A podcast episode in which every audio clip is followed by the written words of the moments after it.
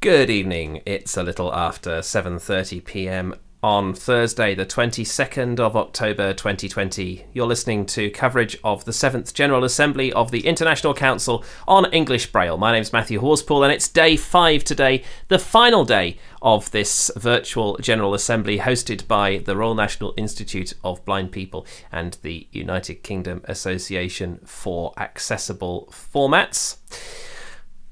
Being the final day, there are no papers today, and um, the crew is very much as it was on the first day of the General Assembly, really. Uh, the MC will be Mandy White, or in the absence of Mandy, although Mandy is here at the moment, so we don't anticipate there being any absences, but uh, Jen Golden is the reserve. The moderator is Shabani Kaushik, or in her absence, it will be passed to Leona Holloway.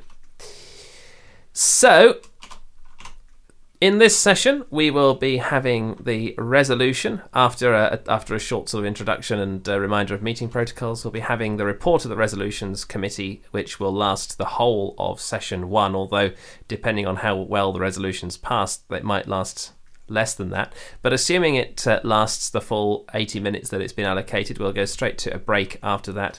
And then there's all of the sort of final bits that have to be done at the end of a General Assembly. So there'll be the introduction of the incoming ICEB president and executive, and that could very well lead into sort of open discussion about what ICEB is going to look like over the next four years. Uh, we have a Braille bonus session on coins. We have a looking ahead to the 8th General Assembly in 2024. And finally, the closing comments, thank yous, and farewells. So, very little really to talk through tonight in terms of, uh, you know, previewing reports and things like that, except the resolutions, of which there were six in 2016 and eight in 2020. So let's have a look at the uh, members of the Resolutions Committee for 2020 first. Uh, they are Judy Dixon, who is the chair from the United States, Geordie Howell from Australia, Natalina Martiniello from Canada, Jace Nair from South Africa, Donal Fitzpatrick from Ireland, Maria Stevens from New Zealand, and Dave Williams from the United Kingdom. As I say, in 2016, there were six resolutions. Resolution number one was on research. This was to do with establishing a research committee, and the research committee will uh, report back regularly on, uh, it has one member per country and reports back regularly on research in all of those countries. That has been implemented. The research committee exists. Resolution number two in 2016 has to do with World Braille usage. Uh, the National Library Service and Perkins School for the Blind, and I believe parts of ICEB, had something to do with uh, establishing the third edition of World Braille usage, which is an enormous volume. It's five volumes, in fact, of, of a, a recognised list of all of the Braille codes in the English speaking world and beyond. It talks about Russian Braille and all sorts of things in World Braille usage. And there was a resolution basically to make sure that World Braille usage uh, stayed up to date. That, in fact, has not yet been implemented. Um, so it looks like that is an ongoing resolution for uh, 2020, although it's not actually explicitly listed as an ongoing resolution, but there hasn't been anything to take it off the table. So I guess that could still happen in the next quadrennium.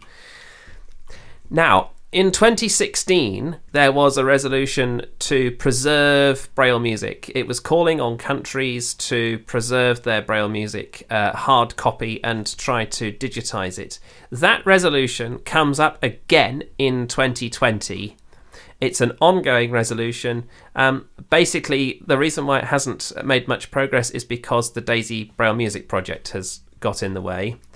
And if we look at the resolution from 2016, the resolution from 2020, they are very, very similar. Except that there's some revised wording. In 2016, it said, call upon all those involved to do their utmost to ensure future generations have access to and use of music braille resources from the past. In 2020, that wording has been uh, expanded slightly and it now says call upon member countries and agencies to invest time and resources into the digitization of hard copy music braille. uh, sharing knowledge of new technologies and expertise to ensure future generations have access to and use of music braille resources from the past. So that's basically a reworking of a resolution. Similarly, um, in 2016, there was a resolution to update the new International Manual of Braille Music. That is still in progress, and that, uh, apart from a, a few uh, odds and ends, that resolution has basically been reissued verbatim um, in 2020. So that's going on. Apart from uh, in 2016, it said investigate Yes, investigate a cooperative product uh, project with Braille authorities within and external to the International Council on English Braille. And in 2020, it said investigate a cooperative project with Braille authorities and other Braille producing entities within and external to the International Council on English Braille uh, to update the new International Manual of Braille Music Notation 1996 by Betty Krolick. In 2016, there was a resolution on Unified English Braille and uh, screen readers, and that's ongoing, and that has been reissued with very different wording in 2020, and the wording has been expanded. So the, the resolution is now called UEB Support in Digital Braille Tools. I'm not going to read that resolution out because the uh, intention is for all of the resolutions to be read aloud as part of the resolutions report. So I'm only reading aloud where there's been change, and it might be important to pick up on that change. Uh, in the final resolution for 2016 uh, was Unified English Braille Outreach and Promotion. This had to do with the newsletter, and that has been implemented. The ICB newsletter goes out four times a year. So this leaves us with a few resolutions extra in 2020. Um, there's a resolution um, to do with calling upon the World Blind Union to re establish the World Braille Council. There is a resolution uh, on availability of Braille during times of national and international crises.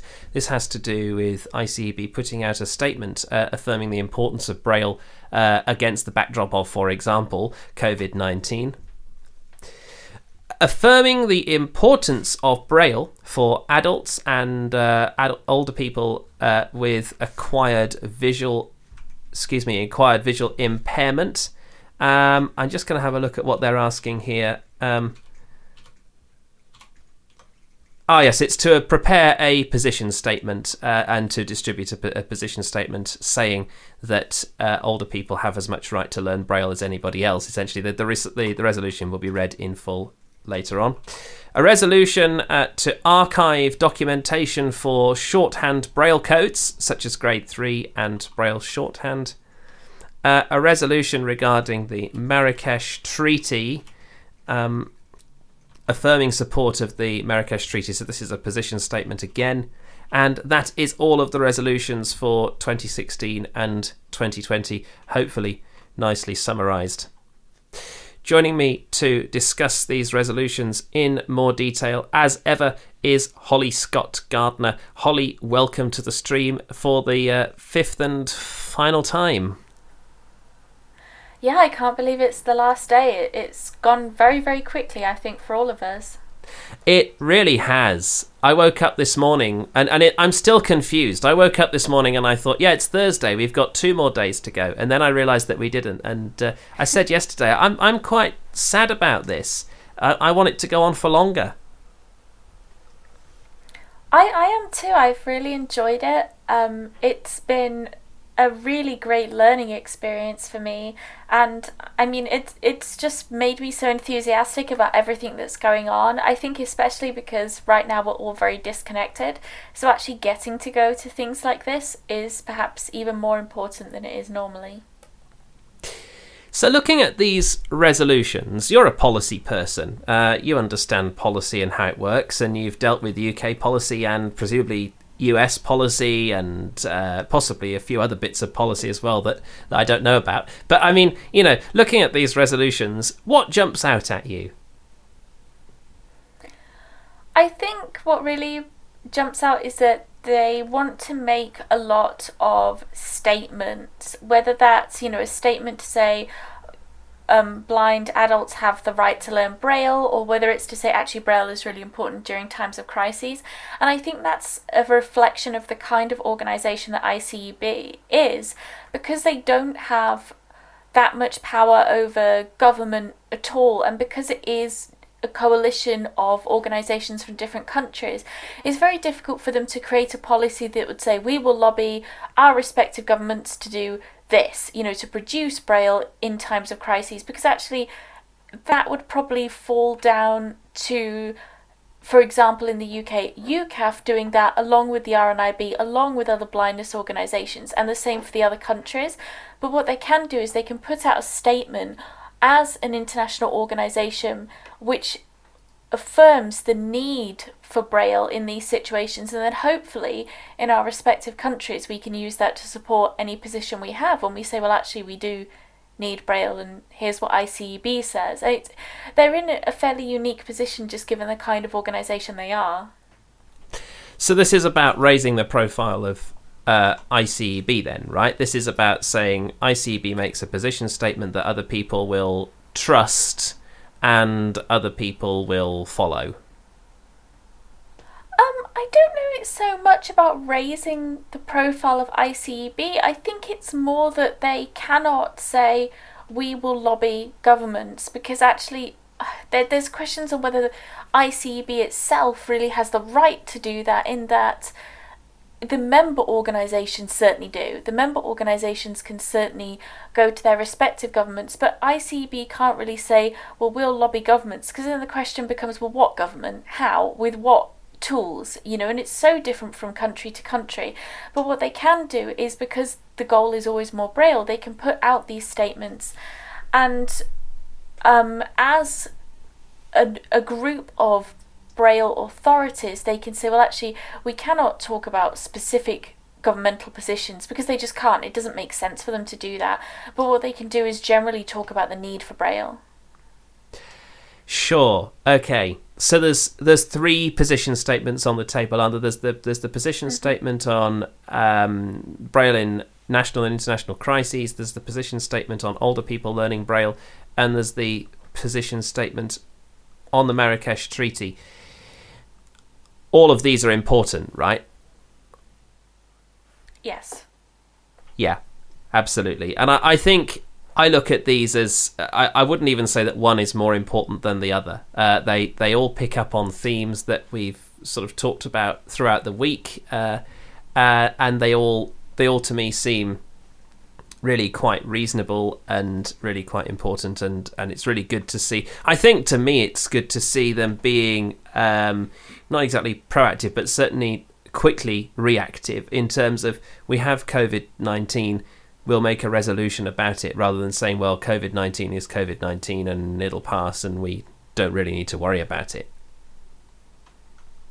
yeah i think it's really really important and actually i think it's an indicator of how ICB will continue in future. I mean, we saw the um, amendment to the constitution that was proposed to allow for changes to the location of the General Assembly in unforeseen circumstances, and that arose out of COVID 19 as well. And I think it just shows that everyone within the organisation actually wants to learn and wants to use experiences to build something better. And so to me, it's actually very good to see that. Turning our attention to some of the other resolutions that are on the table, this this reissued one in 2020 from from 2016 about digital braille products, and I'm not going to read the whole resolution, but basically uh, we are calling on manufacturers of digital braille products, including English braille support, uh, so products that include English braille. Um, to adopt UEB uncontracted grade 1 as the default setting in their equipment. And we're also uh, going to try and work constructively manufacture with, with manufacturers of digital braille products to identify, excuse me, uh, and collect outstanding errors with UEB support. Uh, so that's kind of on the on the technology side. Uh, yesterday we talked a lot about this, and distribute this resolution and supporting material to Braille technology manufacturers. I feel like this is overdue. Uh, I feel like it's a shame we didn't get very far with this in. Well, we, we sort of got very far with it in 2016, but I think it's good that this is still on the table. As somebody who's an avid reader of electronic braille, um, I mean, yeah, how many mistakes are we finding? What what sort of impact are we hoping that this resolution will have?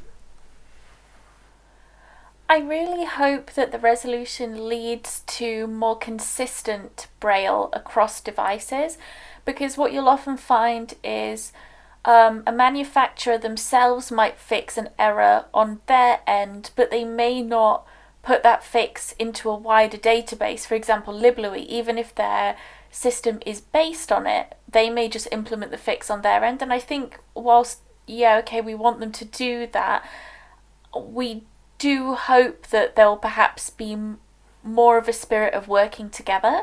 At least that's what I would hope from this. And obviously, any mistakes in Braille are a problem. I think as blind people, we get used to them because we we've gotten used to having such little Braille. We actually make do with bad Braille, but we shouldn't have to.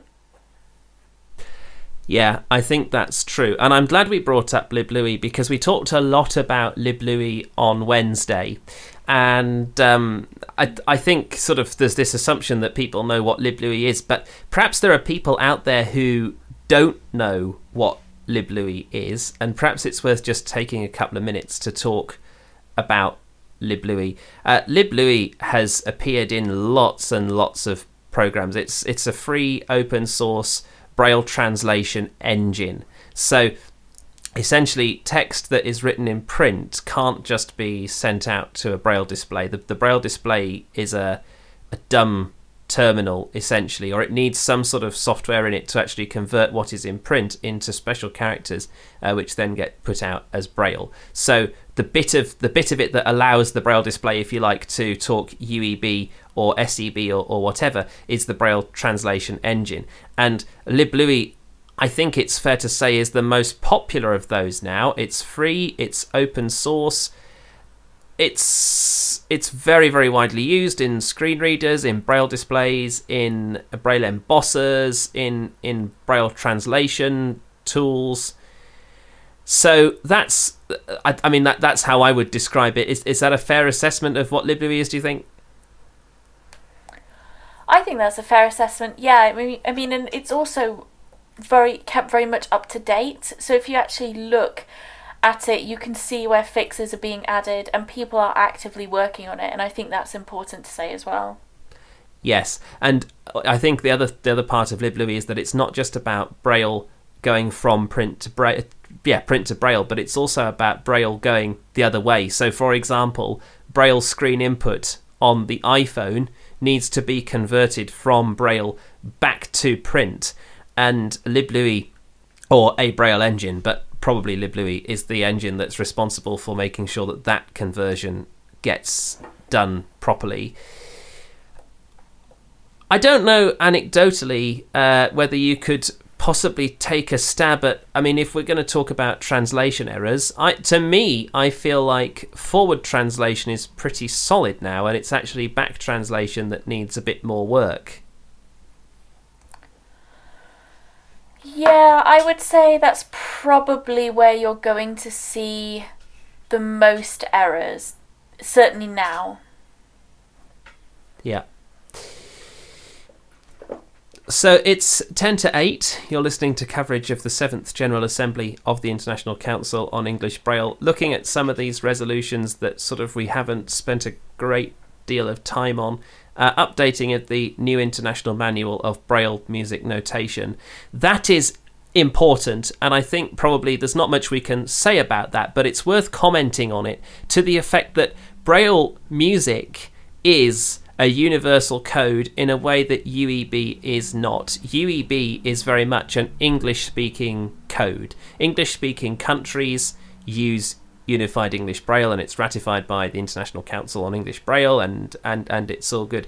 The Braille music code goes far beyond England. Far, far, far beyond England, far, far, far beyond ICEB. The music code is used in France, in in Spain, Italy, lots and lots of international countries. So we really are talking about an international uh, manual.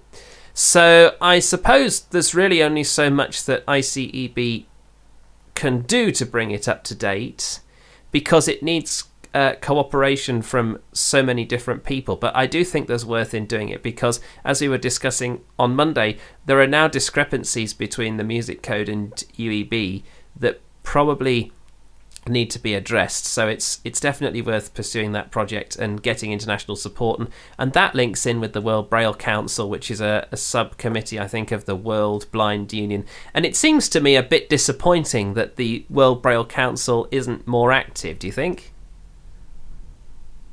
Oh, I think it's really disappointing, and I think it's especially disappointing because members of ICB, from what I've read, have actively been involved and tried to make it active.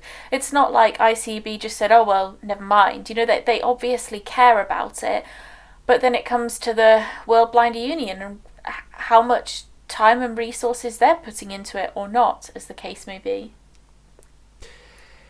Yeah, and uh, well, we hope that they'll put more time and resources into it in the future. I guess the final resolution. I think I don't think I've missed any out. The final resolution, and this intrigues me, is the the resolution about digitizing music braille. I think uh, it's a it's a good resolution. I think it's definitely worth doing.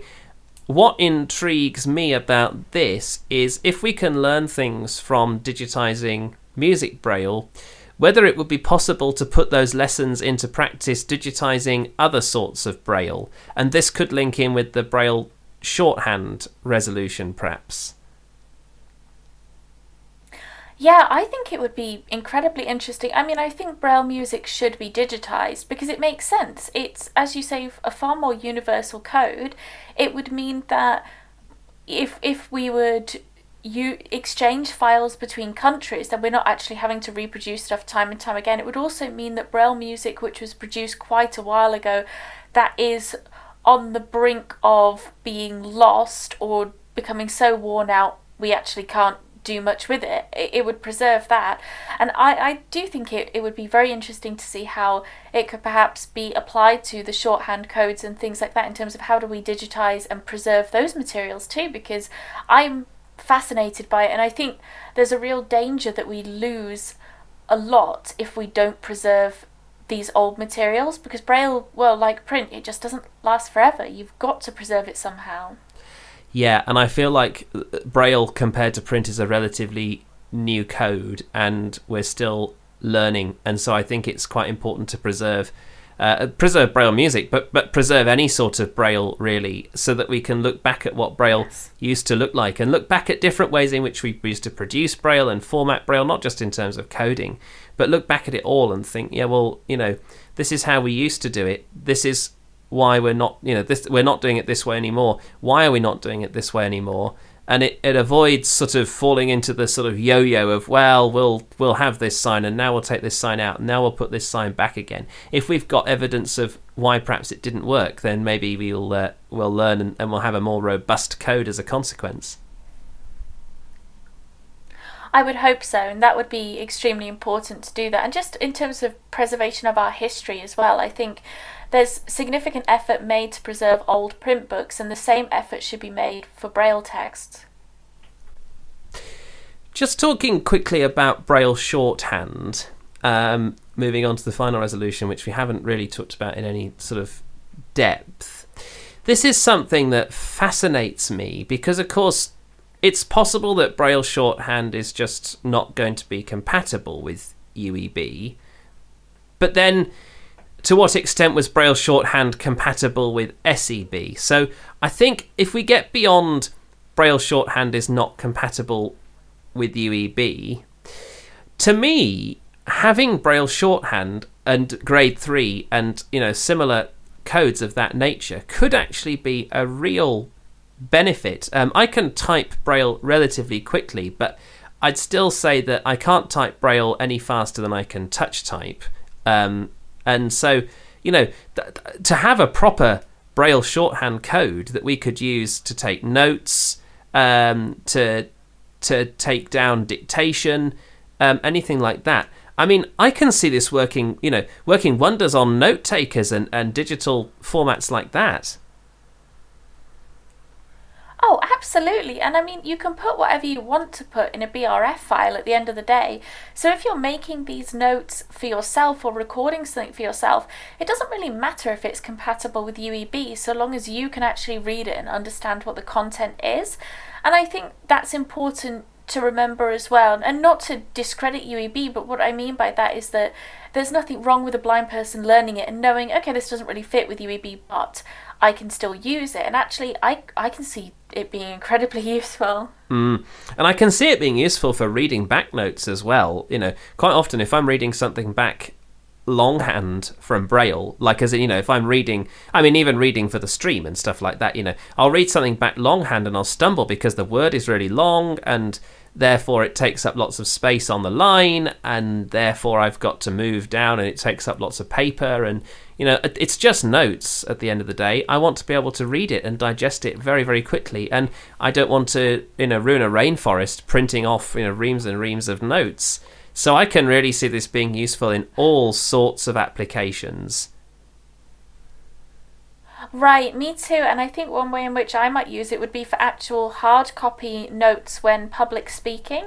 Because usually I public speak from a braille display because it's the best way of doing it.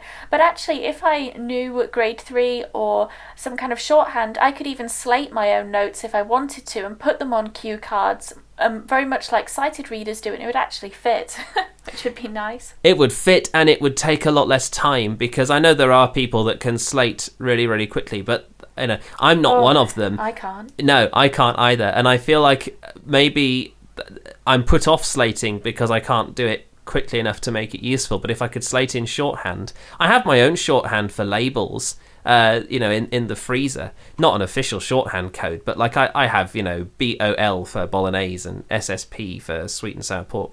And I slate labels onto Dymo tape. So, like, I think there is definitely something to be said for if you could slate fewer characters, then you would slate more, and therefore you'd get quicker at it, and therefore slating would be, you know, sort of revived almost. Oh yeah, I hope so. I mean, I do slate actually. I try and slate my to-do list just because it's slating practice, and um, I tend to adhere to a hard copy list a bit more. It is one minute to eight. You're listening to coverage of the seventh General Assembly of the International Council on English Braille with Matthew Horspool and Holly Scott Gardner. We've just been talking about the resolutions that will be presented tonight by Judy Dixon, who is the incoming president of ICEB.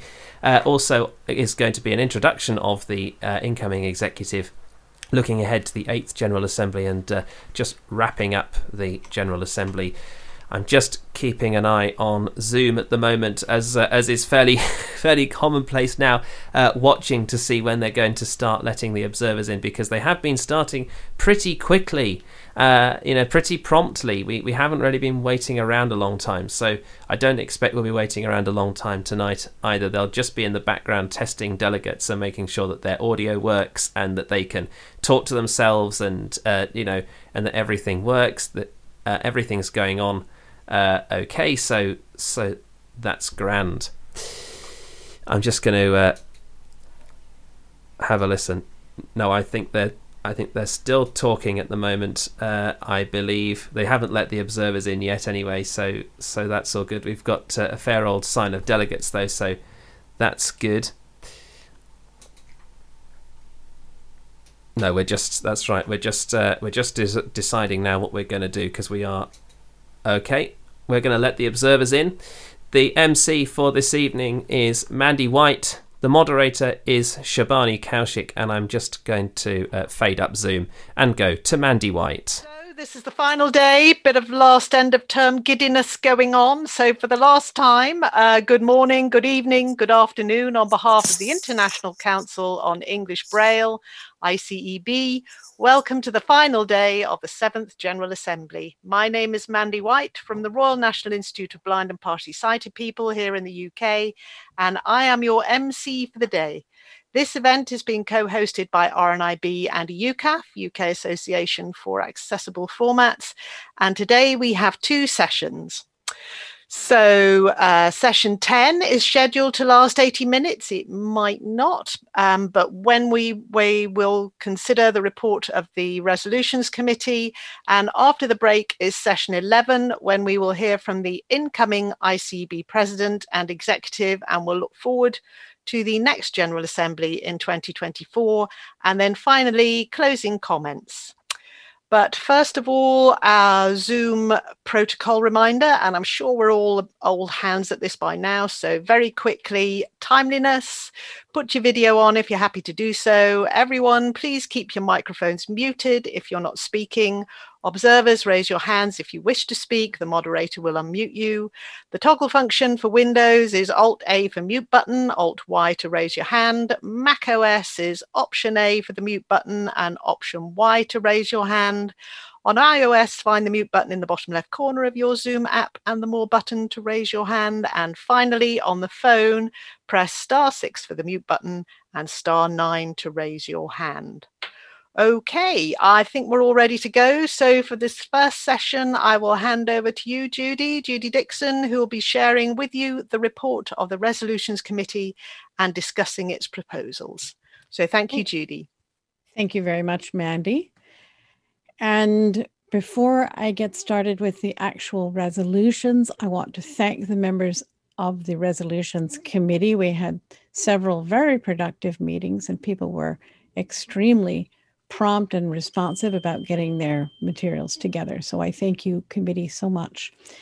The committee was myself as chair, Geordie Howell from Australia, Natalie Martiniello from Canada, Jace Nair from South Africa, Donald Fitzpatrick from Ireland, Maria Stevens from New Zealand, and Dave Williams from the United Kingdom.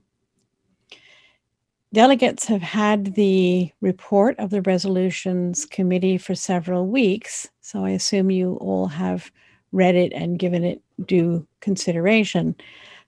Observers, we have eight resolutions. I'm going to read each one, and at the conclusion of each resolution, I'm going to call on each country to cast one vote. So that's how we're going to proceed. If anyone at any time wishes to go to breakout room, then um, they're, they're welcome to do so. Just request it. Okay. Any questions before we start? Resolution one. UEB support in digital braille tools. Whereas Unified English Braille, UEB, has been widely adopted by Braille authorities across the English speaking world for the better part of a decade and is increasingly recognized as the default English Braille code in countries where English is spoken as a second language, whereas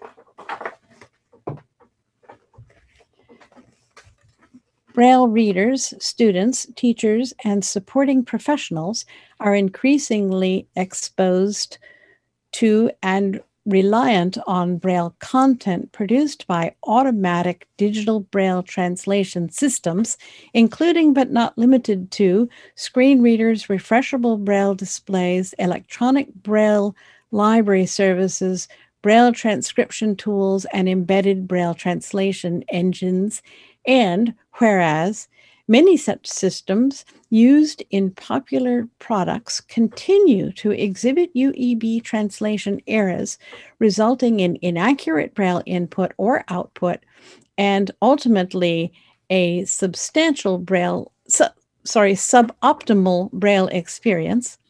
This seventh General Assembly of ICEB therefore resolves to call on all manufacturers of digital Braille products, including English Braille support, to adopt UEB uncontracted grade 1 as the default setting for Braille input and output. Bullet, work constructively with manufacturers of digital Braille products to identify and correct outstanding errors with UEB support. Bullet, distribute this resolution and supporting material to Braille technology manufacturers, pointing to relevant resources on the ICB ICE, ICEB website at www.iceb.org.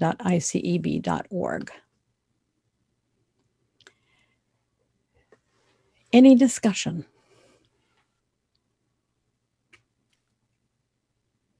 It was a lovely resolution, wasn't it? Yes.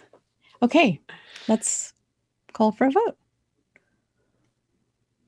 Australia, We vote in favour of this resolution. thank you. Canada,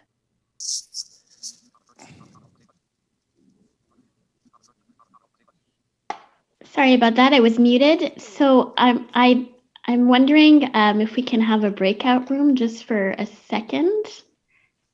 What's the minimum amount of time we can do a breakout room, Giovanni? Um, I think it's a minute. You want it for a minute, Natalie? Sure. Yes, that would be perfect. Okay. Go for it.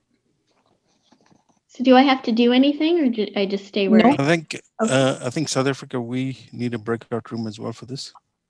Well, then let's do more than a minute. Then let's let's let's do five minutes. Okay.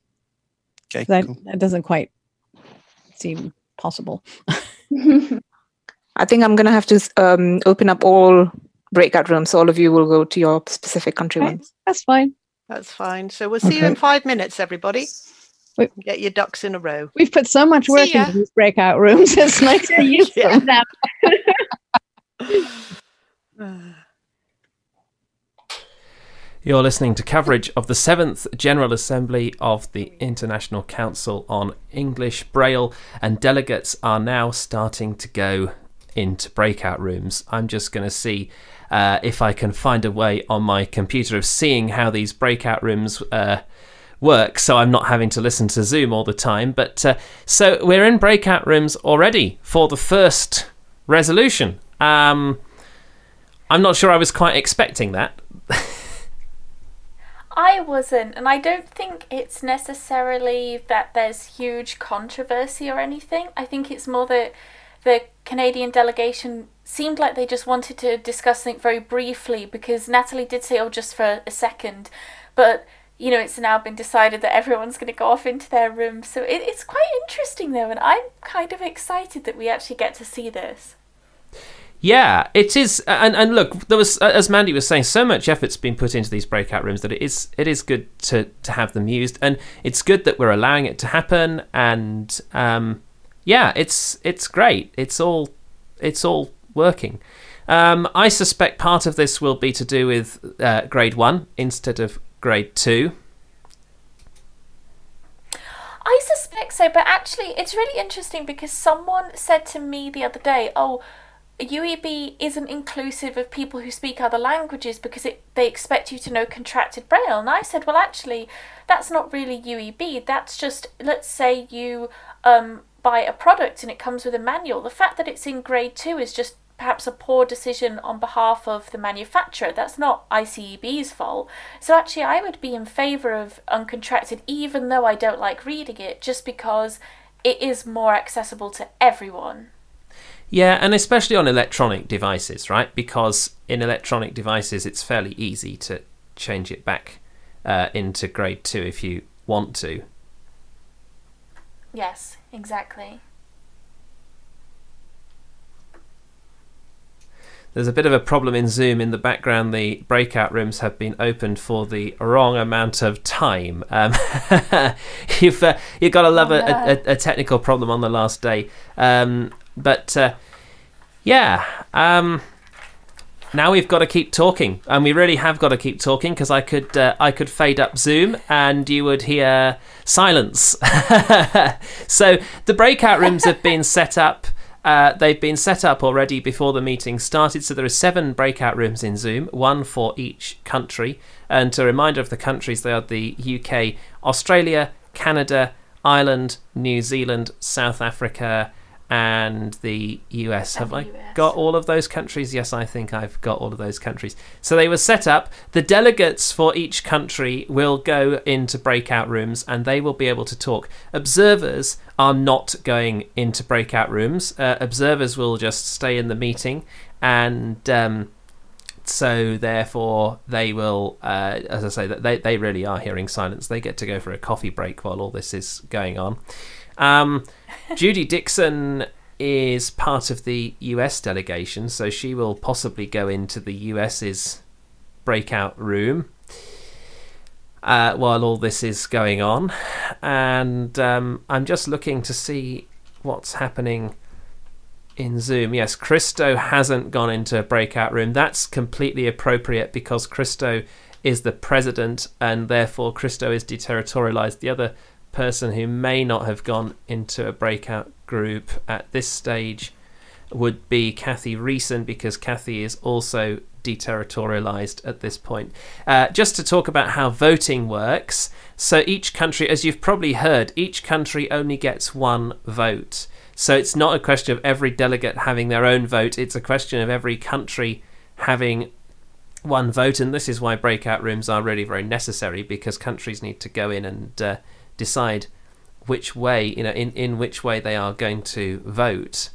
Um, and it'll be up to the country to set their own rules about that. We don't really have any rules in ICEB about how the voting should work per country. You know, we don't we don't have a rule that oh well, if half the delegation uh, think this way, then it'll go this way. You know, it's really up to the countries to actually decide amongst themselves whether it should be by simple majority within the delegation or by two thirds majority within the delegation or. Uh, how this all works. But I think this really calls into uh, in into light the good thing that is that half of the delegation at least must be blind. Do you not think? Absolutely, I think so. And I, I think to be fair to everyone who's sighted within ICEB, they obviously very much care about Braille. They're not random people who think they know what's good for us.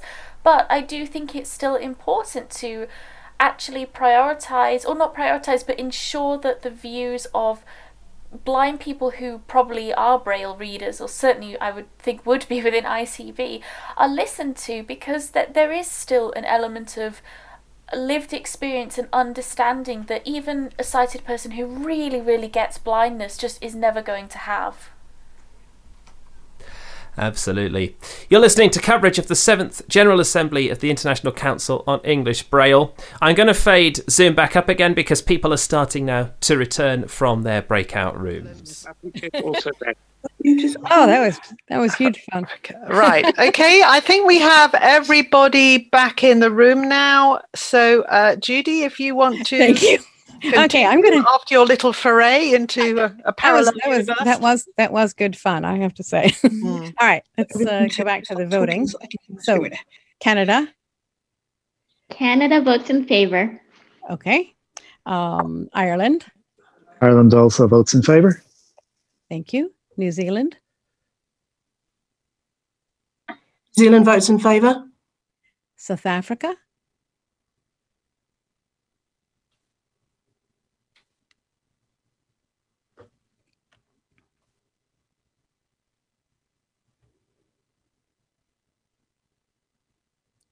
You might need to unmute yourself, whoever's speaking for South Africa. Hi. Ah, there you are. Back. Sorry, I was uh, just in another application. yes, I understand. Okay. Do you need us to vote? Yes, please. Could you vote, please? Okay. We we support the resolution with the proviso that the grade one, uh, making grade one Braille default uh, be customizable so that uh, people that actually use grade two Braille can actually customize it upfront.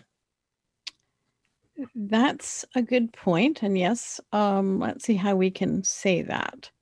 UEB and control Braille as the default. Or, um, James Bowden from the UK. Yes, James.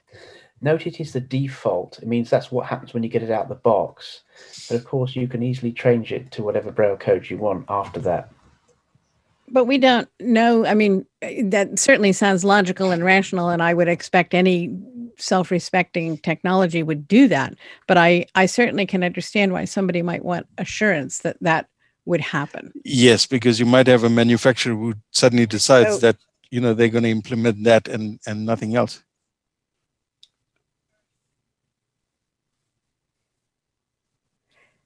To adopt UEB uncontracted grade 1 Braille as the default setting for Braille input and output.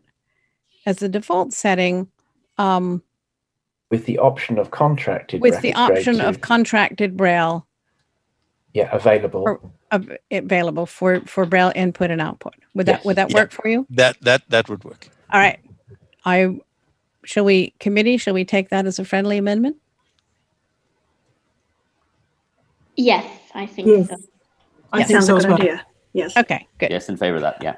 Oh, terrific. Um, Kathy Reese in Australia here. Yes? Uh, just one other little friendly amendment.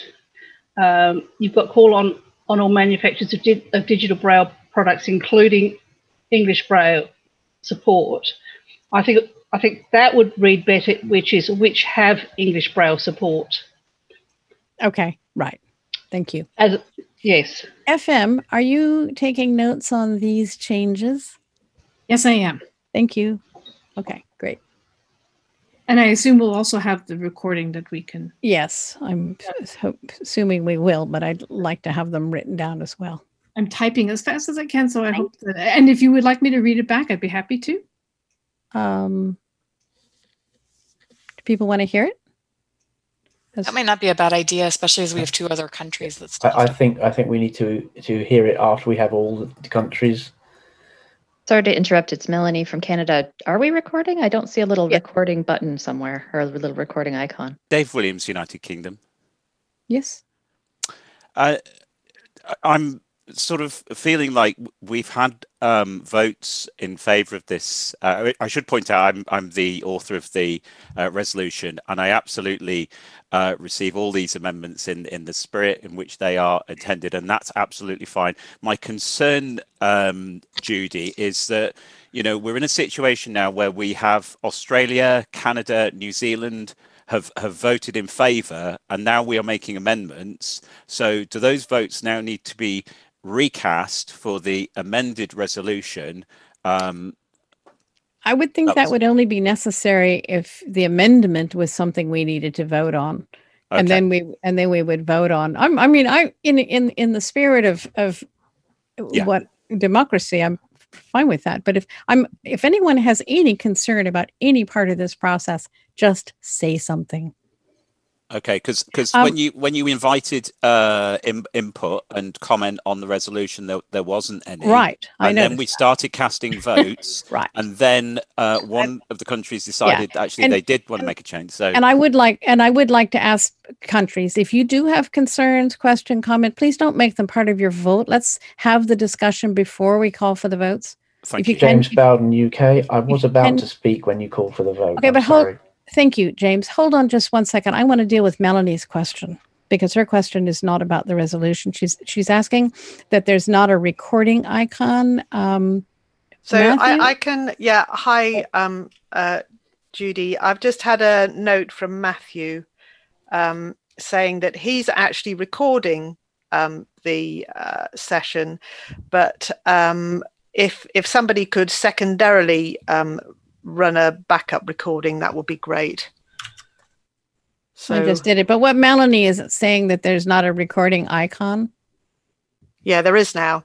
There is now because I just started a recording. All right. Okay. Yeah. There, there has Right. not been a, a recording icon when Matthew does it because he's doing the um, the stream and he's he's archiving everything, Melanie, and so he has been recording. But then we've also been doing like a backup as as well. Just Thank you for the clarification. Sorry to interrupt. Yeah. No, No, that no, that's a Okay. good, good shout. All right. Thanks, Natalie. But let's, Tamara Rorie from the US. yes. Legally, we really should have the discussion and then vote. And if there are friendly amendments, we should revote because All right. people voted on those, you know, without the amendment. Okay, so let's. I tell you what. Let's do. Um, are there any? First of all, are there any more comments, suggestions? Yes. James Bowden, UK. Yes. Um, so we were just about discussing um, whether bullet point two should also include something like and encourage manufacturers to keep up to date with latest developments.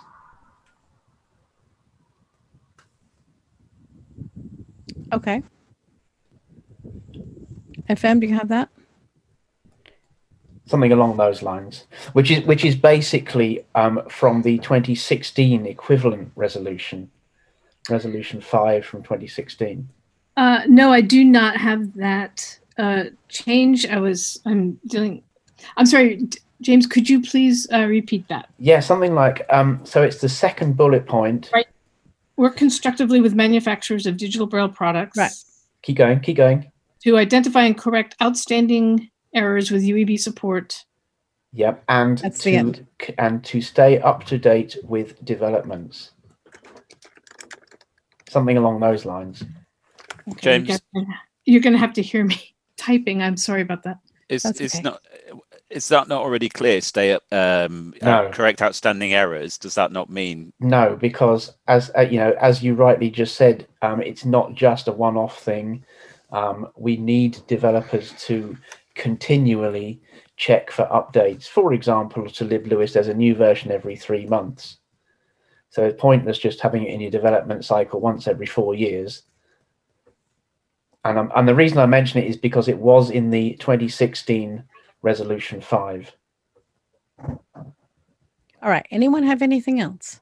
Yes, I'm sorry. This is FM again. Uh, Kathy, I was not able to get your um, your wording change for that first bullet. I got the other, but I was in the midst of typing and then we got interrupted.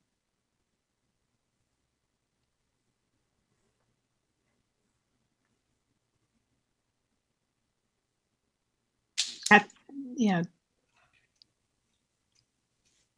Kathy, you are muted. Sorry, I was muted. Let's try again. Yep, I hear you. First bullet point call on all manufacturers of digital braille products which have English braille support. which have instead of including.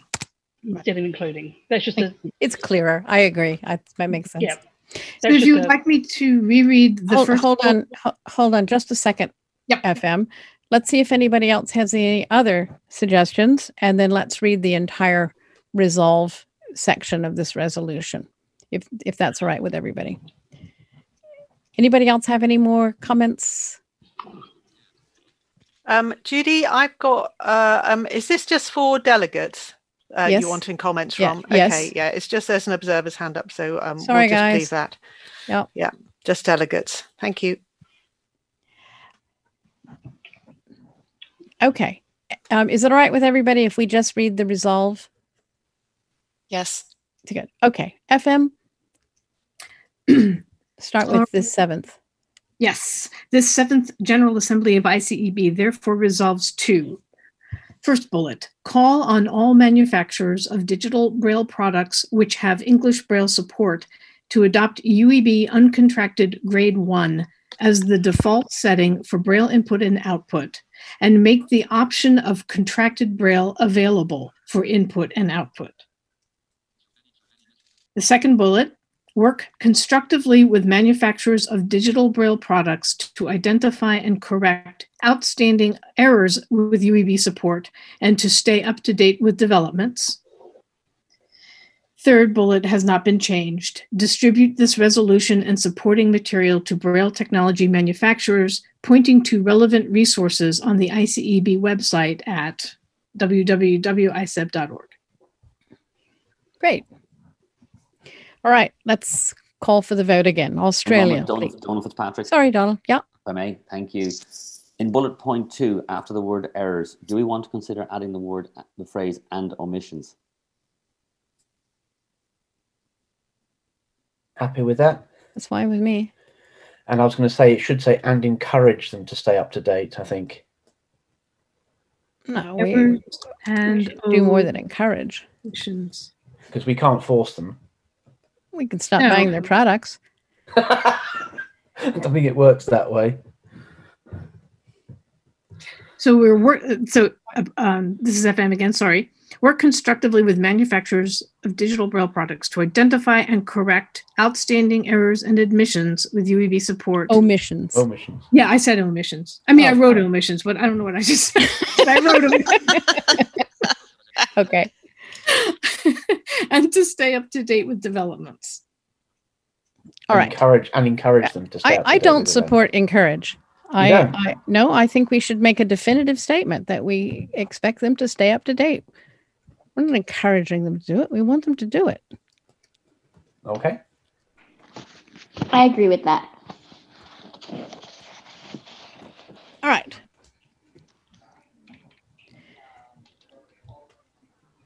Anything else? Australia, Australia votes in favour. Canada, In favor. Ireland. Yes, also in favour. Thank you. New Zealand. In favour. Thank you. I'm working on the alphabet. South Africa. Um, we are in favor. Thank you. United Kingdom. In favor. United States. In favor. Thanks very much. Oh, that was lovely. All right. So, on to resolution number two. Availability of Braille during times of national and international crises.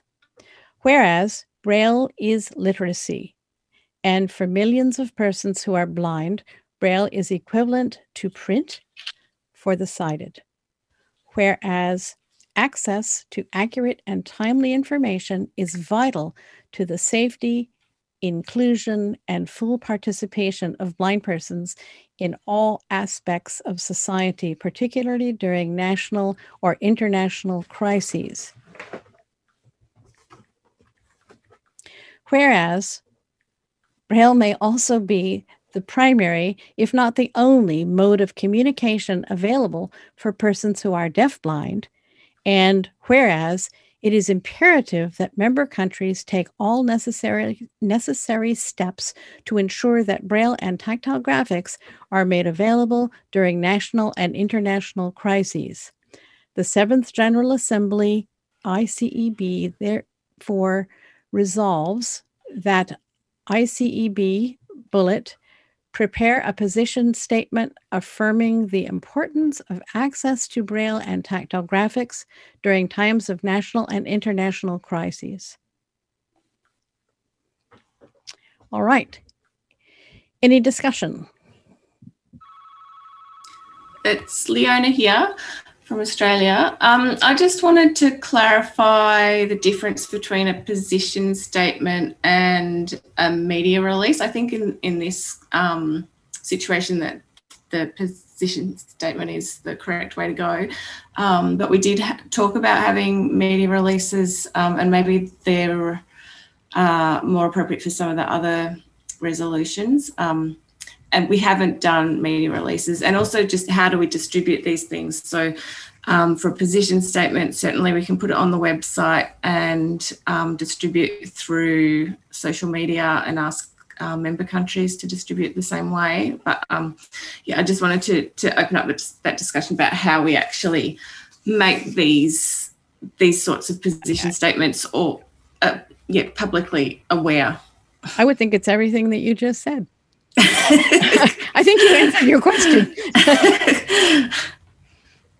Hi, this is Natalie. Um, So, yeah, I think it's exactly what you said, Leona, that this is what um, Maria and I had in mind when we put this together, that it would really be a statement that's on the website that we share with um, our member, our country members.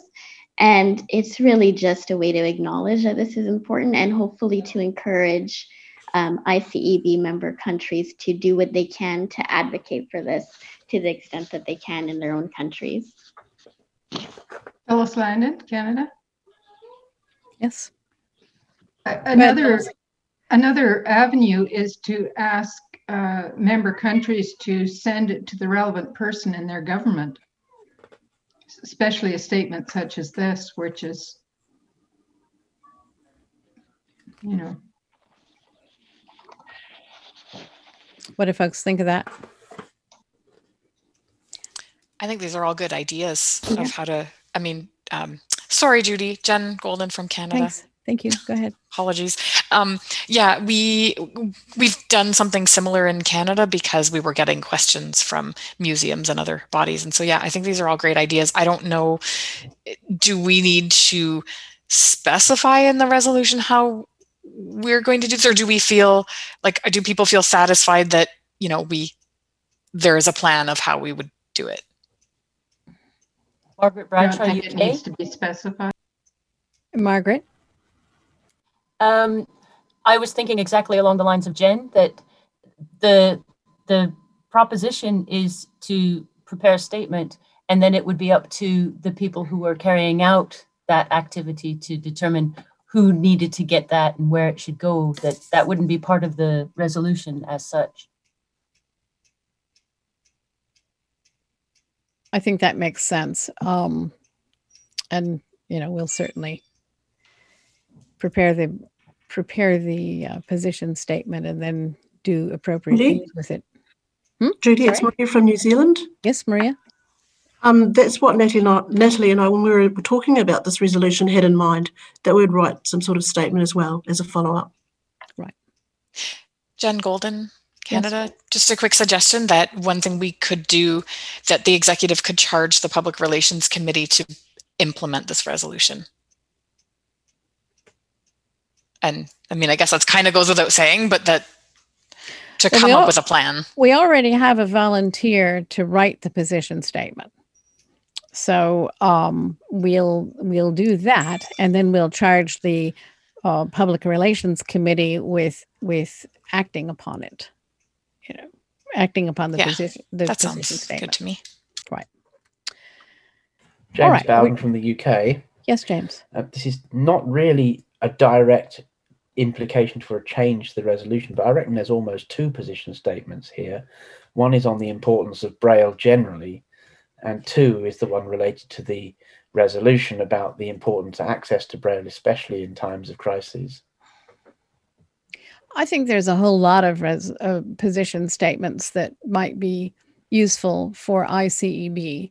And I would encourage anyone who has a point of view who would like to draft a position statement for consideration by the ICEB executive to, to please let me know of their interest and let's let's do that. Because there's a lot of topics that would be very useful to be able to refer oh iceb has a position statement on that. Um, this is a strategy that's worked very well for bana in the past and and it will what i what i go into what i'm going to talk about later. So um, yes james i agree with you. Thank you. Anything else? All right we're ready to vote on resolution number two australia Yes, Australia votes in favour of resolution two. canada Canada votes in favor. ireland Yes, yeah, we, we also vote in favour. new zealand New Zealand votes in favour. south africa We vote in favour. thank you united kingdom We vote in favour. United states we vote in favor of the resolution. All right, thank you. Resolution number three, affirming the importance of Braille for adults and older adults with acquired visual impairment. Whereas there is a growing prevalence of adults and older adults with acquired visual impairment in many English speaking countries due to both population growth and aging, whereas the most common reason for referral to vision rehabilitation services today are difficulties related to reading and access to information, whereas access to information is critical to regaining or maintaining independence after acquired visual impairment, whereas Braille is an important method of reading and writing that is used with and without technology for both basic and more advanced communication needs, whereas Braille may also be the primary, if not the only, mode of communication available for persons who are deafblind, whereas Braille has been empiric, empirically demonstrated as being correlated with higher levels of education, stronger employment outcomes, and higher incomes among blind adults. And whereas There is a long tradition of Braille research and services for children, but not necessarily for adults or older adults. This Seventh General Assembly of ICEB therefore resolves that ICEB, bullet, prepare a position statement affirming, sub bullet, the importance of Braille for adults and older adults with acquired visual impairment, sub bullet, the need for member countries to support adult and older adult Braille learners through research, training, and access to Braille resources, and sub bullet, the importance of ensuring that all adults and older adults who may benefit from Braille have access to it in ICEB member countries, and that bullet, ICEB establishes a working group to catalog a list of the available textbooks and curricula for adult and older adult Braille learners in English speaking countries with the goal of making this list available within a centralized public online platform. Any discussion? Hi, this is Natalie. Wow, that sounds really long when you read it out loud. Um, Natalie is Um, the maker of the resolution. Yes, this is what happens when I'm asked to write a resolution about my PhD research. um, so obviously, we all feel very strongly about this. And what I tried to do in this resolution, the reason why it's so long is I tried to tackle all of the common reasons why we hear that Braille might not be important for adults. Um, and so that's the reason why I touched on all those points because I think that they basically help us craft this statement. All of the information we need, need is kind of already there. Um, and so it's just, again, it's a statement to acknowledge that this is important and then to hopefully encourage member countries to do what they can to raise awareness about this. And then, secondly, to establish this committee to put together whatever resources we do have, because I think that could also lead to possible future things that we could look at, um, you know, in terms of whether there are gaps, which I'm sure there are, in the resources that exist. And I've already um, volunteered to help with this, and I'm sure um, that if this resolution passes, I will be calling on others who I know are also interested to work on this as well. Thank you, Natalie. Anyone else? James Bowden in the UK. Yes, James. The first whereas talks about English speaking countries. Is that necessary? Because the same holds true for any language. So that's true. It's Natalie again. Um, the reason I included English speaking countries is to recognize that ICEB really our mandate is to focus on English speaking, uh, English Braille. And so that that's why those references are there. Yes, but uh, the reason I query it is because um, in the actual resolve part, it does say in ICEB member countries. Yeah. So maybe it's a question of wording to be more clear about what we mean. Um, Uh, Dina Mudley from South Africa. Hang on one second, Dina. James, do, is, do you have a specific suggestion? Um, I was just wondering, can it be deleted without without harming the resolution? What English speaking deleted in the first whereas? De- yeah, just de- delete the word. Yeah, delete in English speaking countries. Is it superfluous?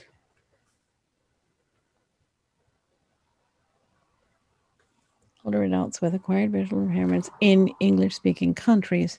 So, with visual impairment due to Natalie, is that all right with you? It's just Yes. a thought. It's just a thought. I mean, I'm I'm hoping that's a friendly amendment. yes, that, that would be fine with me. Okay, yeah, that's fine. Um, and I I also have one more as well. hang, hang on, James. Hang, Sorry. James. Yeah, sorry, Dina. Hold Yes. on. Dina is before you. Oh, Dina? can the can the secretary ask for clarification? Yes, the secretary Trump precludes every no preempts everybody. That's the word. All right. So did I take out the word many also? I would think so. Visual All right, so take out many you take out and many Do you're taking out in many English speaking countries. So it would be visual impairment due to both population growth and aging. So it'll say, whereas there's a growing prevalence of adults and older adults with acquired visual impairment due to both population growth and aging. Right. So I'm taking out in many English speaking countries. Right. Thank you. Got it. Okay, Dina. Um, okay, Dina Mudley. I was going to actually support the the um, actually give the same suggestion. So I think we covered. Oh, all right. Thank you, James. Um, in the resolve part, you said textbooks and curricula. I wonder if that needs to be broadened because one can imagine, for example, YouTube courses or audio courses or or or adult learning groups or any other kind of course which doesn't come strictly under the title of textbook. So this is Natalie. How about learning resources? Yeah. Yeah, I think that makes sense. Thank you. All right. So this is under the, I'm sorry, this is FM again. Um, so ICEB establishes a working group to catalog a list of available learning Learning resources. Yes. for adults. For adults. Resources for adult and older adult. Thank you. Again, All right. hoping that's friendly. Well, Natalie and I think it's so, and if nobody else objects, then I think it's friendly. All right. Anything else? All right. We'll go, we're going to vote on this. Australia, Australia votes in favour. Canada, Canada votes in favor. Ireland, We also vote in favour. New Zealand, New Zealand votes in favour. South Africa,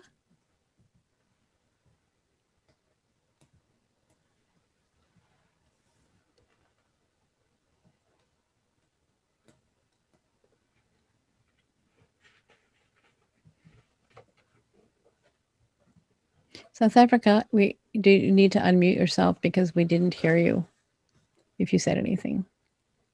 Um, Ah, sorry, there you are. There you are. I was in the wrong window again. Oh. Um, you stopped doing your email. no, I'm actually following the uh, resolutions, so I keep alt tabbing back. Okay. Okay. Um, we in favor. yes, thank you. United Kingdom We're in favor. and United States. Voting in favor. All right. Thank you much. Uh, Judy, can I just clarify for observers that unfortunately um, these discussions are for delegates only, so um, we we won't be able to um, come to you. Thank you. Thank you. Number four, preserving music braille presently available only as hard copy. Noting with appreciation the past efforts of many people, organizations, and countries, reminding all participants of both an historic and continuing legacy of music braille, considering criteria for undertaking and outcome of the preservation of music braille, recognizing the fact that considerable financial commitment is required, this seventh General Assembly of ICEB resolves to bullet encourage all relevant member countries of ICEB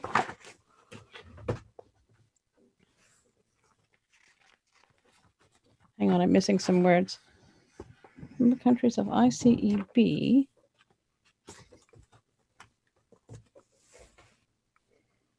their their organizations and agencies to collaborate here to collaborate where possible to facilitate and further the preservation of music braille in hard copy bullet requests that all sponsor countries appropriate organizations and agencies make known to ICEB and relevant committees their position in respect of preserving music braille and bullet call upon member countries and agencies to invest time and resources into the digitization of hard copy music braille sharing knowledge of new technologies and expertise to ensure future generations have access to and use of music braille resources from the past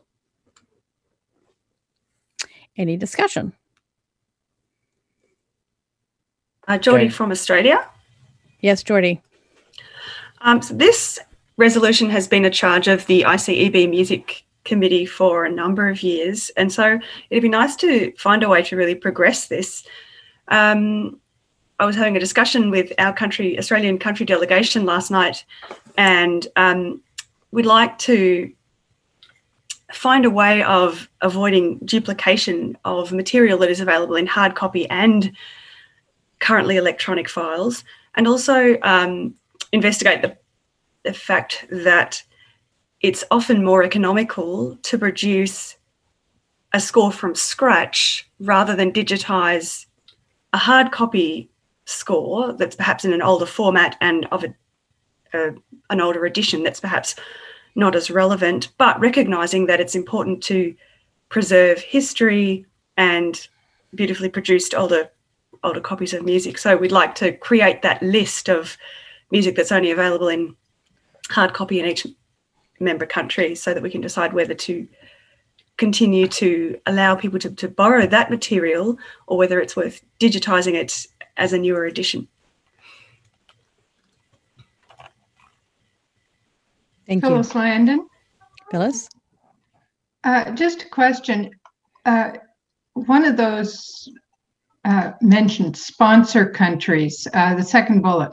Just wondering what that, what is meant by that, just for clarification. Geordie?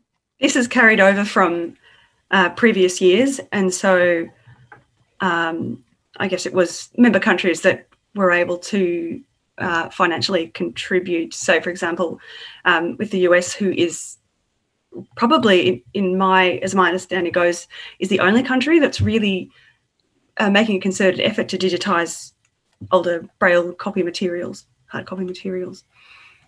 But we can delete the word sponsor. that's perfectly okay with me. Is that James what Bowden you'd from the UK? hang hang on, James, Sorry. just one second.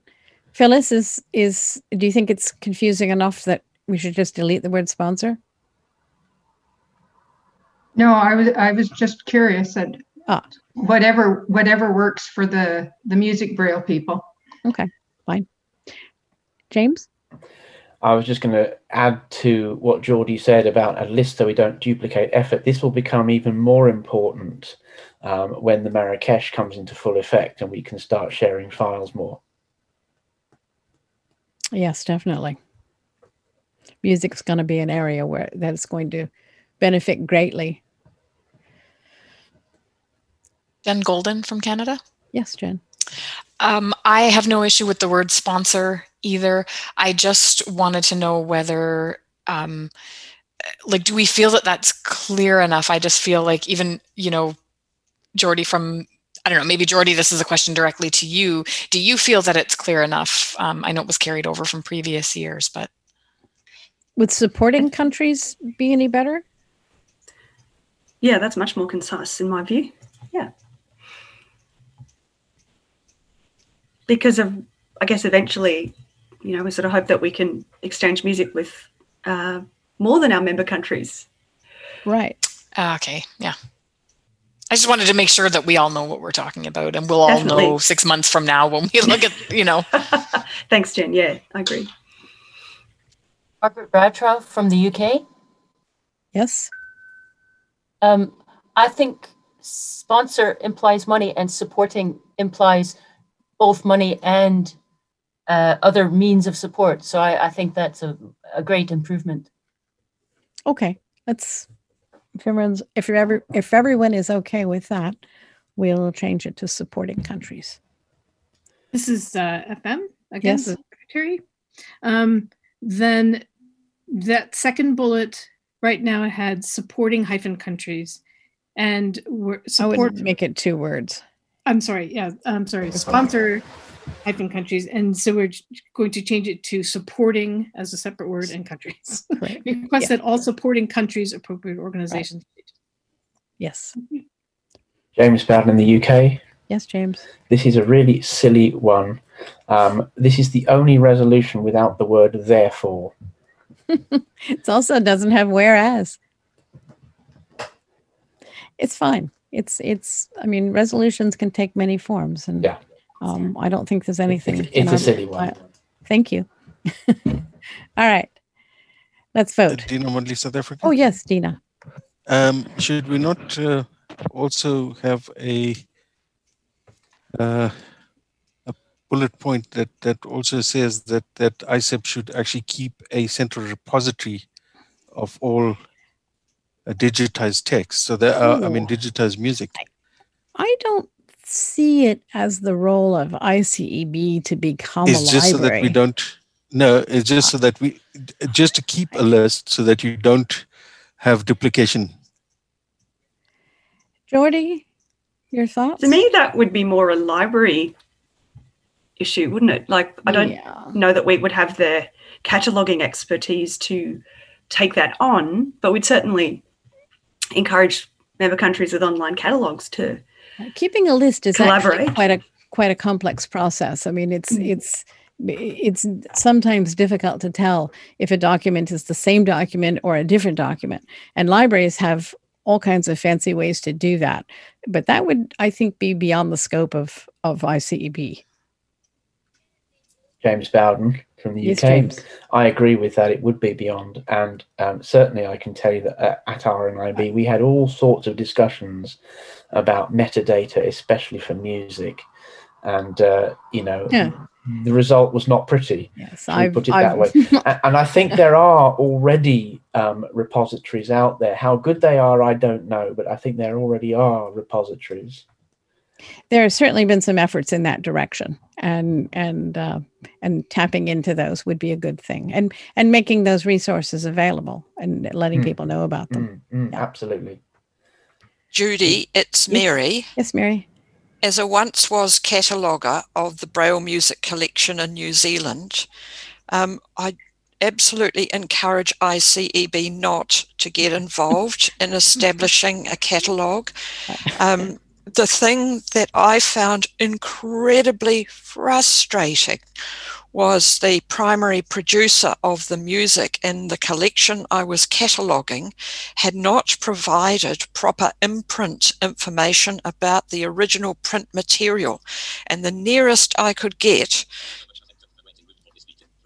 to most of um, the origin of the material was the date it was brailled.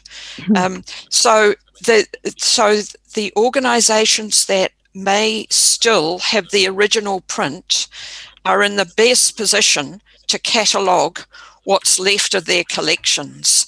Or alternatively, you have to have a Braille music specialist um, working with someone uh, who has access to this to the range of print music to try and identify where did this braille come from and that is a very key issue about the historic scores in my opinion yes I agree with all of that, Mary. I I I would I would not expect ICEB to become a cataloger. Thanks. Okay, let's take a vote. Do we need this. to reword this slightly then before we we vote so that that's reflected? Or Can we do we just think as perhaps, it's Do you think we're going perhaps to just reread it? Would that do you do? think we need to talk about what we're not going to do? uh not necessarily, but just so that it's clear that we're not yeah, but perhaps do we just want to reread it and make sure that we're happy with as it stands? Um, do you want the whole thing or just the just perhaps just the resolve. Just bit, the yeah. resolve, Yeah, the yeah. which let's. This Would seven like- chan- sorry. I was going to say, would you like me to do it? Oh, sure, go ahead. Okay, since I had the the one wording change. This, I'm sorry, this is FM again. This seventh General Assembly of ICEB resolves to bullet, encourage all relevant member countries of ICEB, their organizations and agencies, to collaborate, paren, where possible, close paren, to facilitate and further the preservation of music braille in hard copy. Second bullet, request that all supporting countries, appropriate organizations and agencies make known to ICEB and relevant committees their position in respect of preserving music braille and third bullet, call upon member countries and agencies to invest time and resources into the digitization of hard copy music braille, sharing knowledge of new technologies and expertise to ensure future generations have access to and use of music braille resources from the past. Terrific. Anything else? Okay, let's have Oh, a I vote. Sorry, sorry, Jordy, go ahead. Oh, sorry, no, that's okay. I was just reading through stuff myself. No, I think I think that's pretty clear. Yeah. Okay. Australia, We vote in favour. Canada, We vote in favor. Ireland, We vote in favour. New Zealand, Vote in favour. South Africa. We vote in favour. Thank you. United Kingdom We vote in favour. and United States. We vote in favor. Thank you. Thank you very much. All right, resolution five. Documenting shorthand braille codes in an online resource. Whereas Braille has a rich history of development and coding over the past 200 years, whereas Braille and its founder, Louis Braille, should be celebrated for enabling blind people with the creation of a tactile reading and writing medium, whereas a number of shorthand Braille codes have been developed and used prior to the introduction of Unified English Braille, and whereas Unified English Braille is officially endorsed and implemented as the official Braille code in all ICEB member countries, this seventh General Assembly of ICEB therefore resolves to bullet document the history of shorthand English Braille codes to preserve their history and materials, and bullet create an online repository of information and reference materials of highly contracted shorthand Braille codes that have been developed and used prior to the introduction of Unified English Braille. That's it. Thank you. Discussion? Jen Goulden, Canada. Yes, yes. I I I don't know who made this resolution. I I think I could hazard a guess. Um, I did, Jen. I'm going to put my name to it. Was it 'cause I'm more than happy.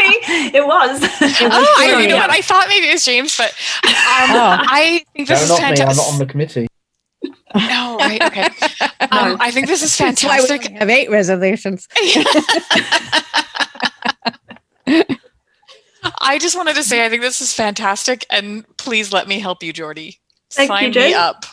Awesome. If this gets No, I, I think it's I think it's really important to to document our history and yes, there's been a lot of work done. So I'm James Bowden Delighted. from the UK. Yes, James. I, I'm also very much in favour of this um, on a personal level. Um, just one question: Do we? Uh, it, the resolution implies that ICEB will host the reference material. Is that correct?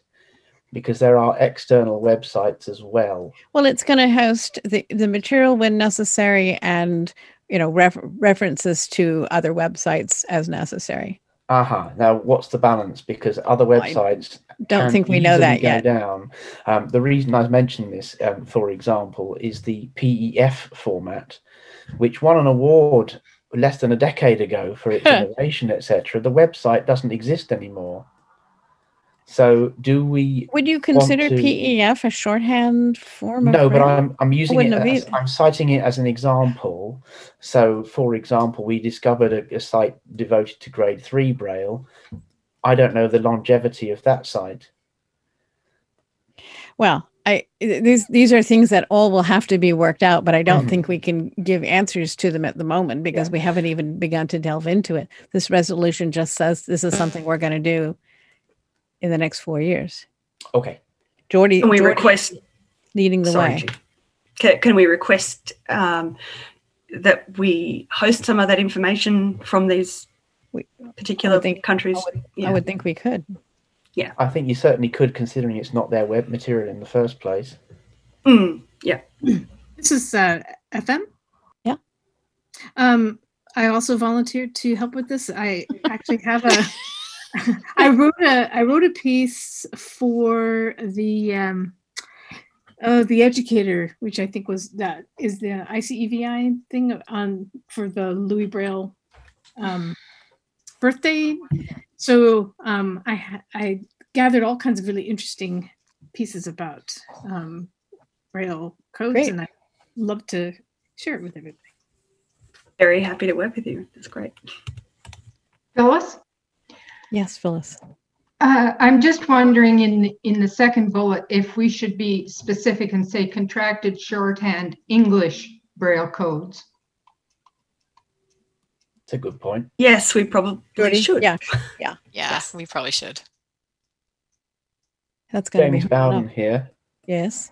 Would a consequence of this potentially be that we need to add a new section to the rule book? no, no, wait a moment. Not to document the codes, but to strengthen the code switch indicator and how one would switch to a shorthand code and back. As we know from BANA having to deal with code switching issues, we that that becomes an extremely complex issue. Exactly. And and um that may be something that may happen down the road, but let's do one thing first and then we'll do the next thing next. Cool. Yep. Thanks. James, I'll just put it in my notes. Oh, sorry, I'm not trying to give extra work to people. I'm There- just wondering if it would be a I'm- consequence. I'm thinking of the code maintenance committee, and I know how much work they have to do that people Sure. need yesterday. And I don't think this is something people need yesterday. Oh yeah. Oh no, no. I used it yesterday. When I say in, in my notes, it's Yeah. you know sort At of the bo- future very bottom of the list, Kathy. That's right. You got it. Not above the visible space. when you have time. Let's hope we get to it. I mean, that means if we do, that means we'll have gotten a great deal else done, and that will be a good thing. All right. Marrakesh Treaty. Do we need to vote on that resolution? Sorry. Oh, thank you. Oh gosh, I'm, I'm getting so carried Sorry, away. this- and this is FM. I'm just um, confirming that we are adding the word uh, English. English. The second bullet where it says a highly contracted shorthand English Braille codes. Correct. Yes. Thank you. United States. Uh, votes yes in favor of this. Thank you. resolution. See if I can do this backwards. United Kingdom. Switch it up. Right. United Kingdom. Yes, we're in favour. South Africa. We in favor. New Zealand. We're in favour.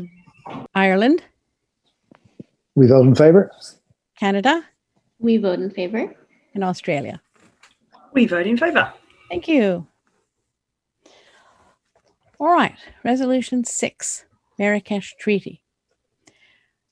Whereas the preeminence of Braille for blind persons is equivalent to that of print for sighted persons, whereas the Marrakesh Treaty, established in 2013, provides an outstanding opportunity for Braille readers to have vastly increased access to reading material in Braille, whereas more than 80 countries in more than 60 jurisdictions have joined the Marrakesh Treaty, and whereas the treaty is becoming operational in major markets such as the US, the EU, Australia, and many countries in the developing world, this seventh General Assembly of ICEB therefore resolves that ICEB shall prepare a position statement affirming support of the Marrakesh Treaty.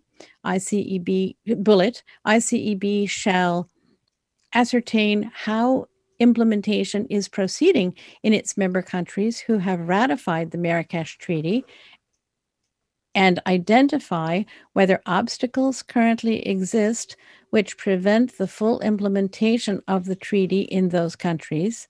Bullet ICEB shall create a promotional plan encouraging other countries to join the Marrakesh Treaty and bullet ICEB shall work with other organizations, including the World Blind Union, to achieve the above objectives. Discussion?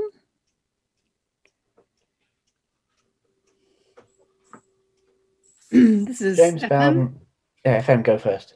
Thank you. It's um, two two things. Um, in the second bullet, there was a capital A in the middle of a sentence that I just changed to a small a.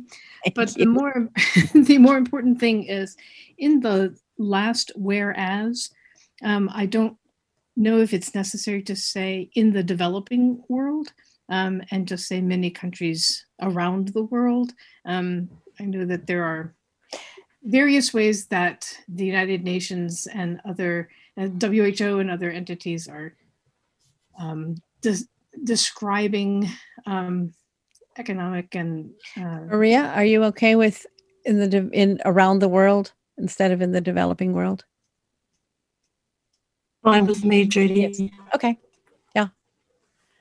It's fine with me too. Is everybody okay with that? All right. Anything else? James Bowden in the UK. Yes, James. Um, I noticed that this resolution just mentions organizations. A previous resolution mentions organizations and agencies. Is there a distinction? Do we need to put the same in this one as well? This organization's has an S. I wasn't picking up on the a spelling. Z. this time. See, I noticed that too, but I didn't. But it is I wasn't. I wasn't Bit like about Z? to. Why? I think ICEB should take on the uh, the consolidation of spelling. and a dictionary Oh, for the. CMC as well. right. Um, No, but gee, I don't do know. we- I don't know, James. I mean, it, what do, does anybody feel strongly about that? I don't feel strongly either way. I don't. I don't either. Nor do I. No. All right. We're going to leave it as it is. Okay. Could I clarify ICEB's role in um, compared to sort of the role of the World Blind Union with the Marrakesh Treaty and how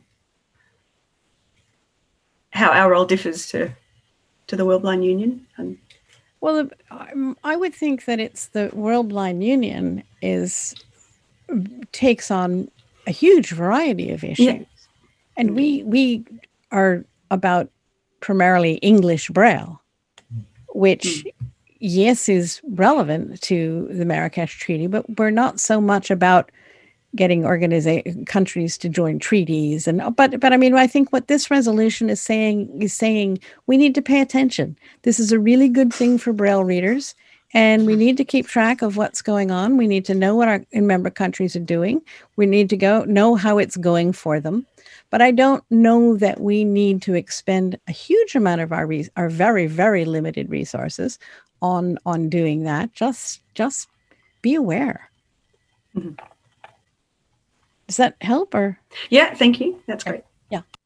Hi, uh, I'm Natalie. Oh, Yes, Natalie. so this is not really a big deal. I'm just wondering about it. Um, so on the line where we mention various countries and major markets around the world, is there a reason why we want to um, specifically mention certain countries? Because there are other countries, obviously, where the treaty has been ratified. So I'm wondering if we can just say many major markets around the world or something like that, you know, countries around the world. Or is there a reason why? I, I, I think the idea was just that it shows that the major markets are really major. Yeah. Um, and I think also, oh, uh, sorry, this is FM. I think also it's because um, several of these are, I mean, English speaking, the, they're ICEB members, two of them, US and Australia. Not Yeah, to be that- not to be political, but the EU is not an English speaking country. True enough. No, I said two of but, them are. But it's a major market.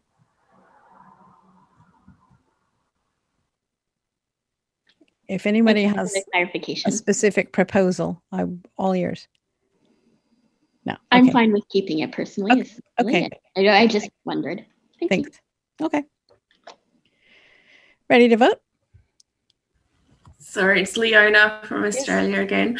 Um, Judy, I agree with what you said earlier about the fact that ICB probably doesn't have a, a major role in terms of this. And I, I feel like I'm comfortable with the fact that ICB should prepare a position statement, absolutely. But in terms of um, forwarding things, I don't think it's about awareness of the Marrakesh Treaty. Um, I think it, there are a lot of political things in place where ICB can't really take a role. Um, so, um, I mean, that, I think that the dot point about promote creating promotional material to encourage countries to join the Marrakesh Treaty, I don't feel like that's actually got an Yeah, issue that's. I I think I think you make a very good point there. And um, Maria, are you okay if we delete that bullet point? Ms. Maria here, yes. Um, Judy, that's fine with me. Okay, great, thank you. I'm sorry, Um, which bullet? The the second to the last one, the one Uh, that starts IC with ICB shall a create. promotional plan. I, I I agree, Leona. It's it's. I mean it. Yeah, I I think that's the place. That's exactly the place to draw the line.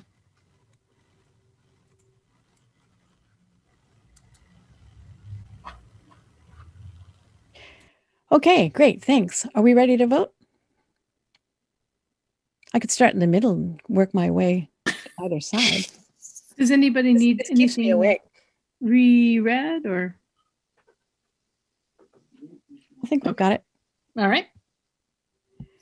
So, New Zealand, Thank you. New Zealand votes in favour. South Africa,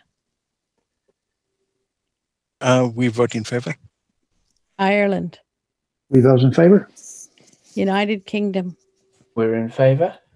Canada, We're in favor. United States, In favor. Australia. We are in favour. Oh, I hope I didn't forget anybody. well done, Judy. You're good. All right. Number seven.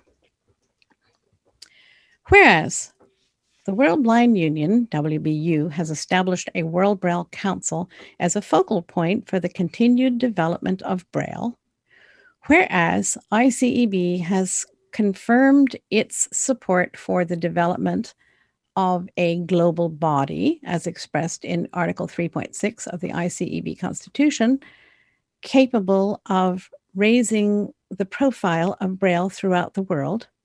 Whereas in 2012, WBU made the World Braille Council a permanent committee. And whereas since 2012, the World Braille Council has held only two meetings and has not set up any mechanism for ongoing electronic communication.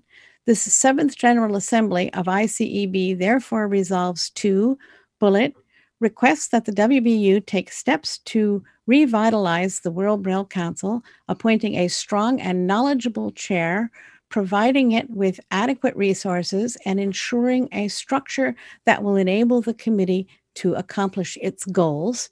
Bullet appoint a member of ICEB executive to serve on the World Braille Council, and bullet, monitor the continued development of the World Braille Council with a view to establishing closer cooperation between ICEB and the Council.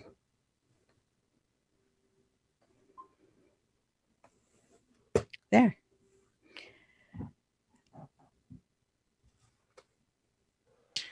I think all we can do is is really request because uh, they may not have the resources to really revitalize it. Well, I, I just just for your information, I have run this resolution past Fred Schroeder, um, and and uh, he was he was fine with it.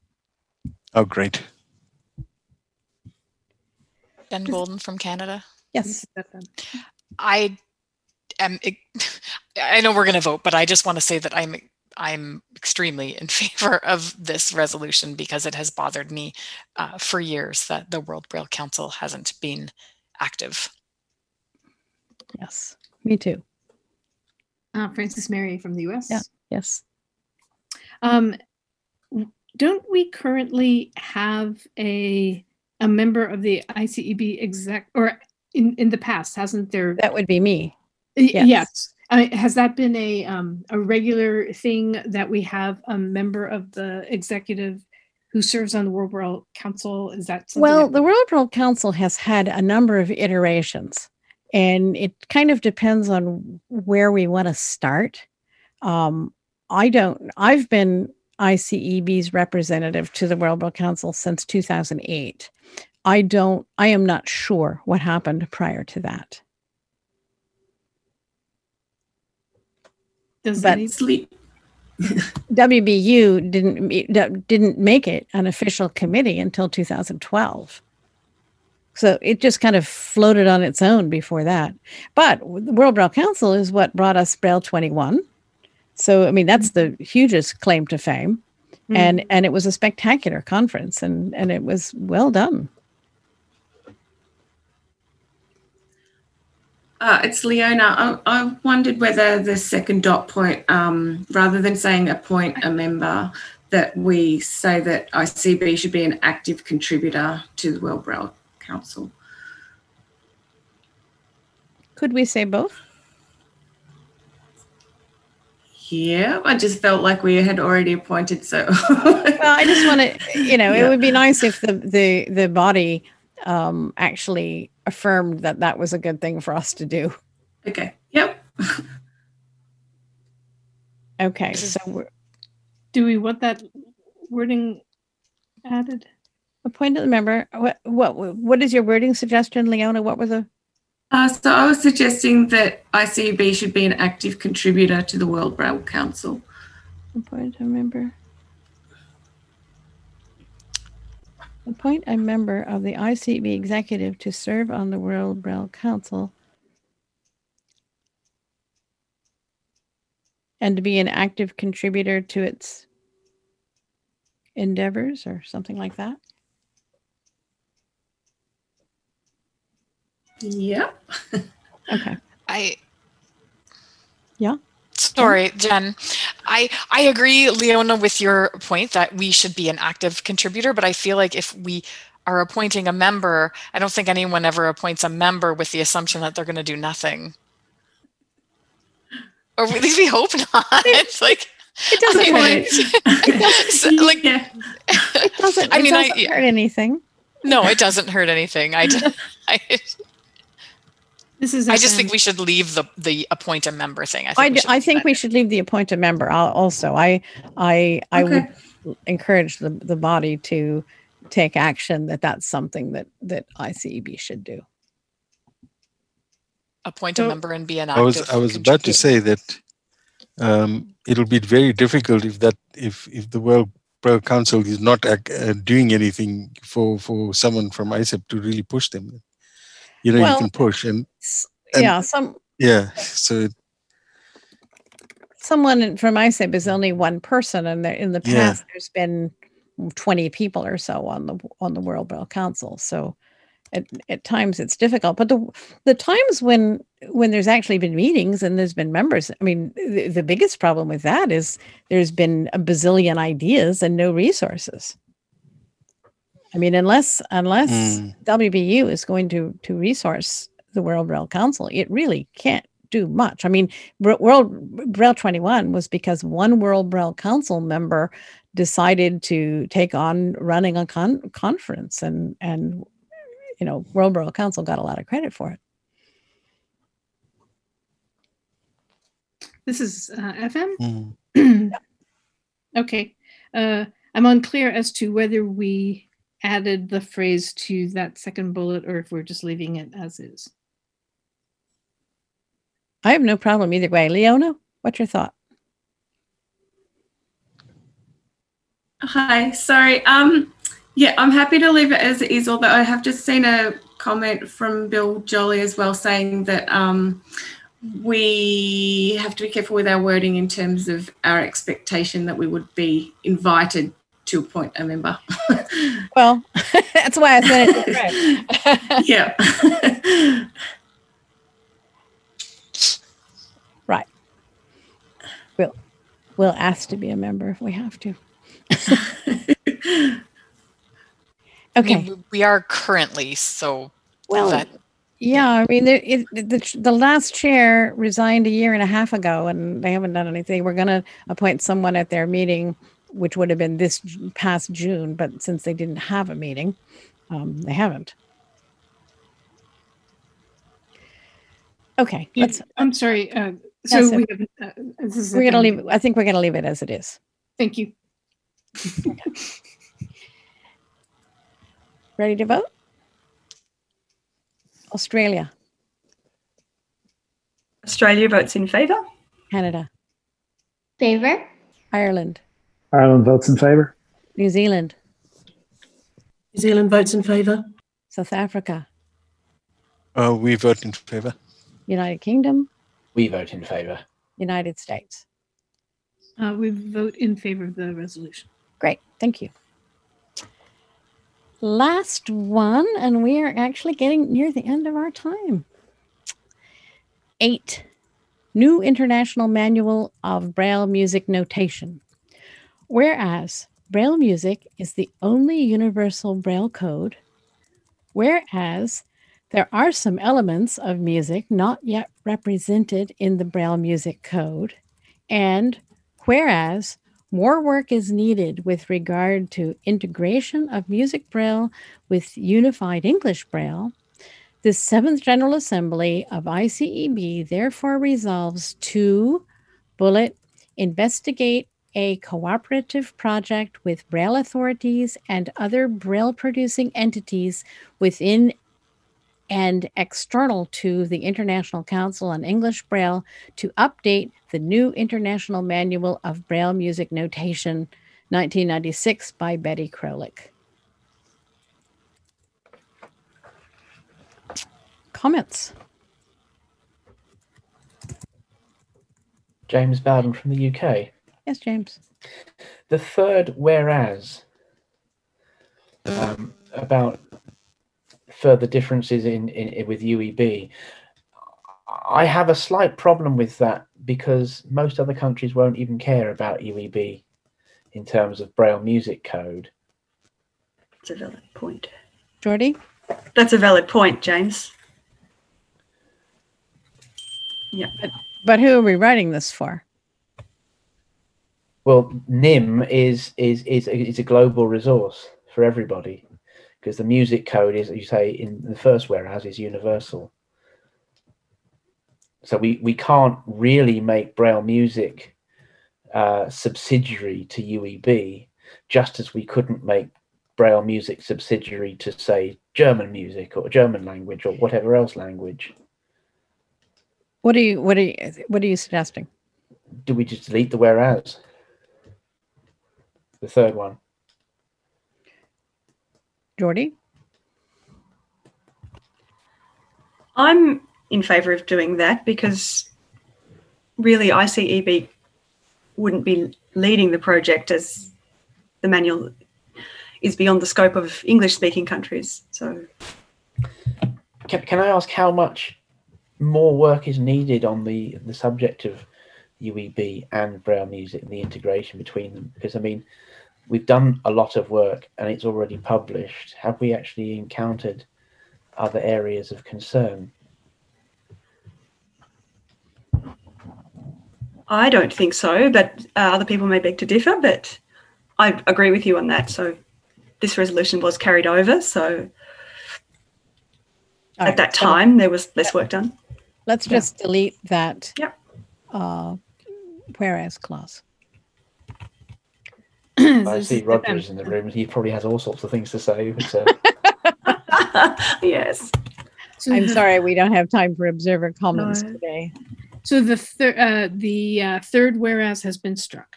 Okay. Any any other comments? All right, let's vote. United States, Votes in favor. United Kingdom, we're in favour.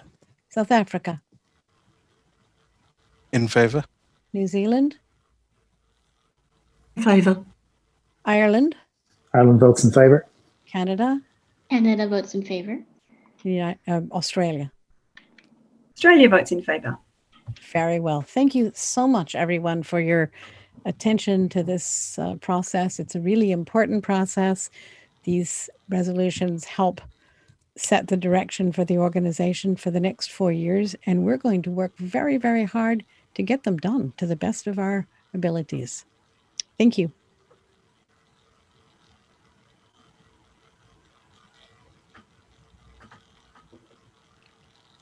Mandy, over to you. Right, help if I unmuted myself. I was just congratulating you, Judy, on your Oh, timing because I had it finishing on my draft plan at 21.25. So uh, that's pretty impressive. You so um, time for a break, stretch of the legs and bit of refreshment. And for the last time, for those of you within earshot of your audio device, our popular audio postcard slot. Where in the UK will we be travelling to today? Speak to you again in five minutes. People on the stream will have to wait a little bit longer to find out where we're travelling to today uh, because we are going to uh, take a short break at this point from the live stream and go back to commentary. It is 9:27 p.m. This is uh, live coverage of the final day of the 7th General Assembly of the International Council on English Braille with Matthew Horspool and Holly Scott Gardner. And yeah, I think it's first of all important to reiterate that it was never really stated any of the resolutions, but these resolutions are uh, nominally for a four year period, so it's expected that by the next General Assembly in 2024, there will have been substantial progress made on all of those resolutions, if not that those resolutions are actually um, done and completed and we can move on. Uh, so hopefully there won't be as much of a, a holdover from 2016 to 20, 2020 to 2024 as there was in 2016 to 2020. So um, there's not an awful lot to say about the resolutions themselves because we've already talked about them, but that was a really robust discussion, I think. I think it was a great discussion. I personally really enjoyed it. I think there were lots of very, very good questions asked. Um, the discussion was fun as well. I, I well, at least that was my impression that it was really fun and you know good questions and really people working out okay what what is this resolution trying to do? And that's always a good question because sometimes you write something and then when you actually read it back, it, it's not always clear what your goal is. No, and uh, that was interesting because it felt like the people who wrote the resolutions knew what it was about, and and it was it was great to have that level of okay, who wrote this resolution, who wants to comment on it. You know, uh, the, the the authors of the resolutions were called out, not in a nasty way, but they were given the opportunity to give their own take on what everybody else was saying, and I think that was really good as well. I think it's really, really important. And you know, authors would sometimes say, "Oh, actually, that that's a really good point. We don't need to include that." Or, "No, I think we do because," and then they could explain why. I also thought it was really fun that you could see people's interests coming through as well in this. Obviously, these are all important issues, as we said at the beginning, but you know, everyone who is blind and who's a Braille user is going to have slightly different interests. Like for me, Braille music isn't an interest, whereas for you, it really is. And I think you can see that really strongly in who creates what resolutions and what you know gets people really enthusiastic. Yeah, and Jen's guesswork about who created the shorthand resolution, I thought that was quite a, a funny moment, and there was, there was some great Braille banter throughout all of that, wasn't there? It was good, yeah. It was really nice to see actually. I think it just shows how much of a good community this is and actually, you know, everyone really works together. Yeah, absolutely.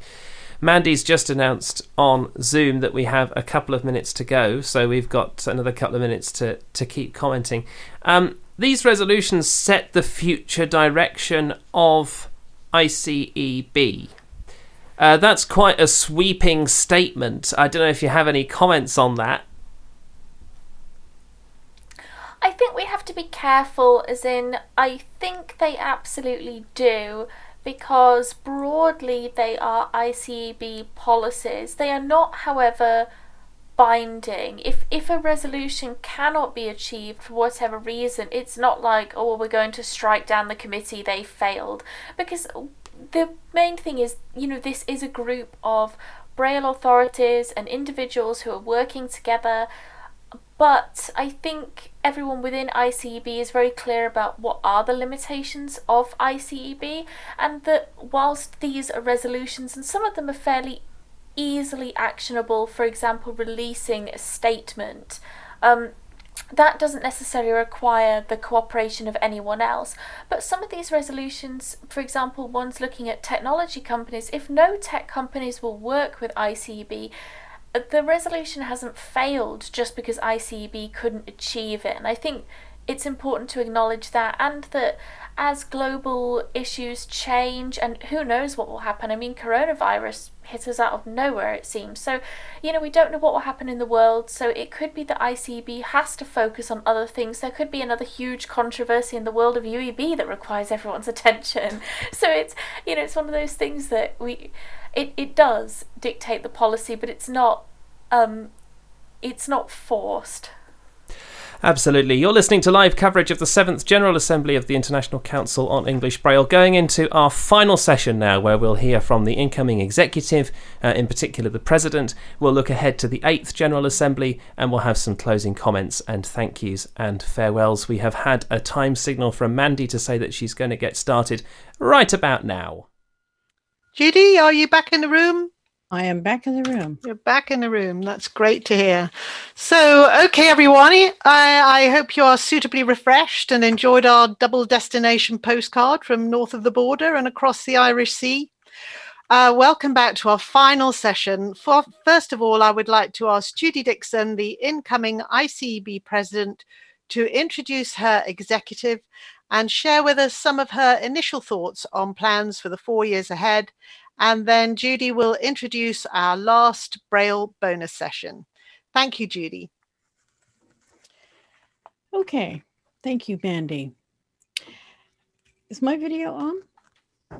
Yes, it is. Yep. Yes. Yep. Oh, That's great. Thanks, Judy. Okay, thanks. I'm going to introduce the incoming executive committee who were elected yesterday. Uh, myself, of course, as president, and immediate past president is Christo de Klerk from South Africa. Our code maintenance officer is Kathy Riessen from Australia. Vice president is Ilka Steglin from Ireland. Our secretary is Frances Mary DeAndrea from the United States. Our treasurer is Jen Goulden from Canada.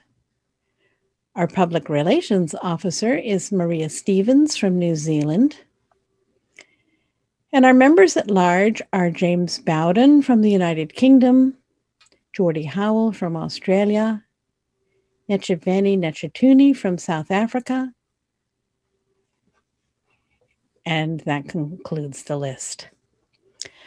I look forward to working with each of you, and I want to remind all member countries that those serving on the executive committee are your representatives to ICEB.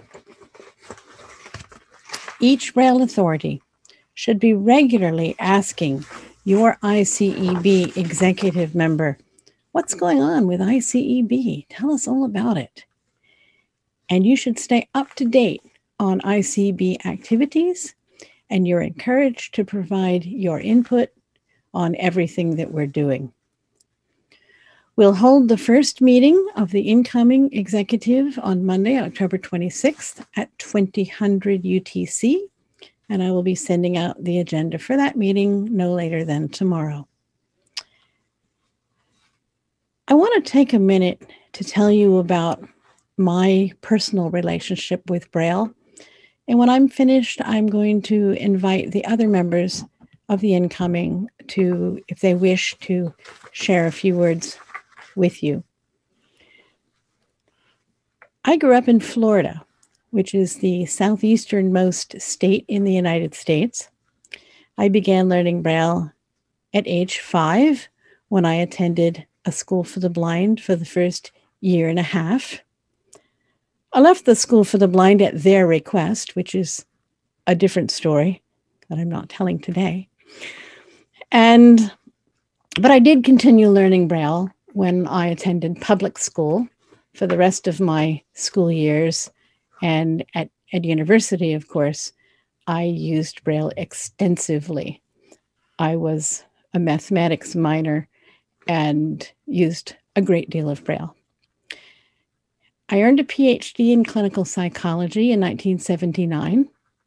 I did my dissertation on daydreams and fantasies of blind and partially sighted men. I wish I could hear you all laughing. It's one of the sad things about virtual meetings. Feel free to unmute yourself and laugh anytime you wish. I have. We're with you, Judy. Yeah. Just following. I, I've worked at the National Library Service for the Blind and Print Disabled, which is our our national library that produces um, braille and audio materials in the United States. I've worked there for 39 and a half years. And while there, I have been involved in many, many different braille projects. Among them, and certainly the one that's nearest and dearest to my heart, was the creation of WebBraille, which was our service of providing electronic braille downloadable from the web, which was implemented and launched in 1999. Since then, um, I've been involved with designing the Braille interface in our mobile app. And now I'm working closely with the team headed by Tamara Rorie, conducting the pilot tests of NLS's new Braille e readers. Our director, Karen Keninger, has made that possible. And uh, Karen is a huge friend of Braille and, and, and will have a major Braille legacy to leave behind. As a hobby, I have written 15 books for the National Braille Press, most of them having something to do with the iPhone, but and and Braille usually in them too, um, writing with Braille and an iPhone and all of that. But my most recent book is about identifying and labeling the things in our lives that has a great deal to do with Braille. Braille is a big part of my life. It's Braille's all over my house, um, Braille books, Braille displays, Braille label. Everything is Braille labeled. And my husband becomes extremely upset if he finds something in the kitchen that is not properly labeled in Braille. So uh, it's something we we both. My husband is also a, a lifelong Braille reader, and Braille is something we care a great deal about. So, would anyone else on the incoming executive um, care to say a few words?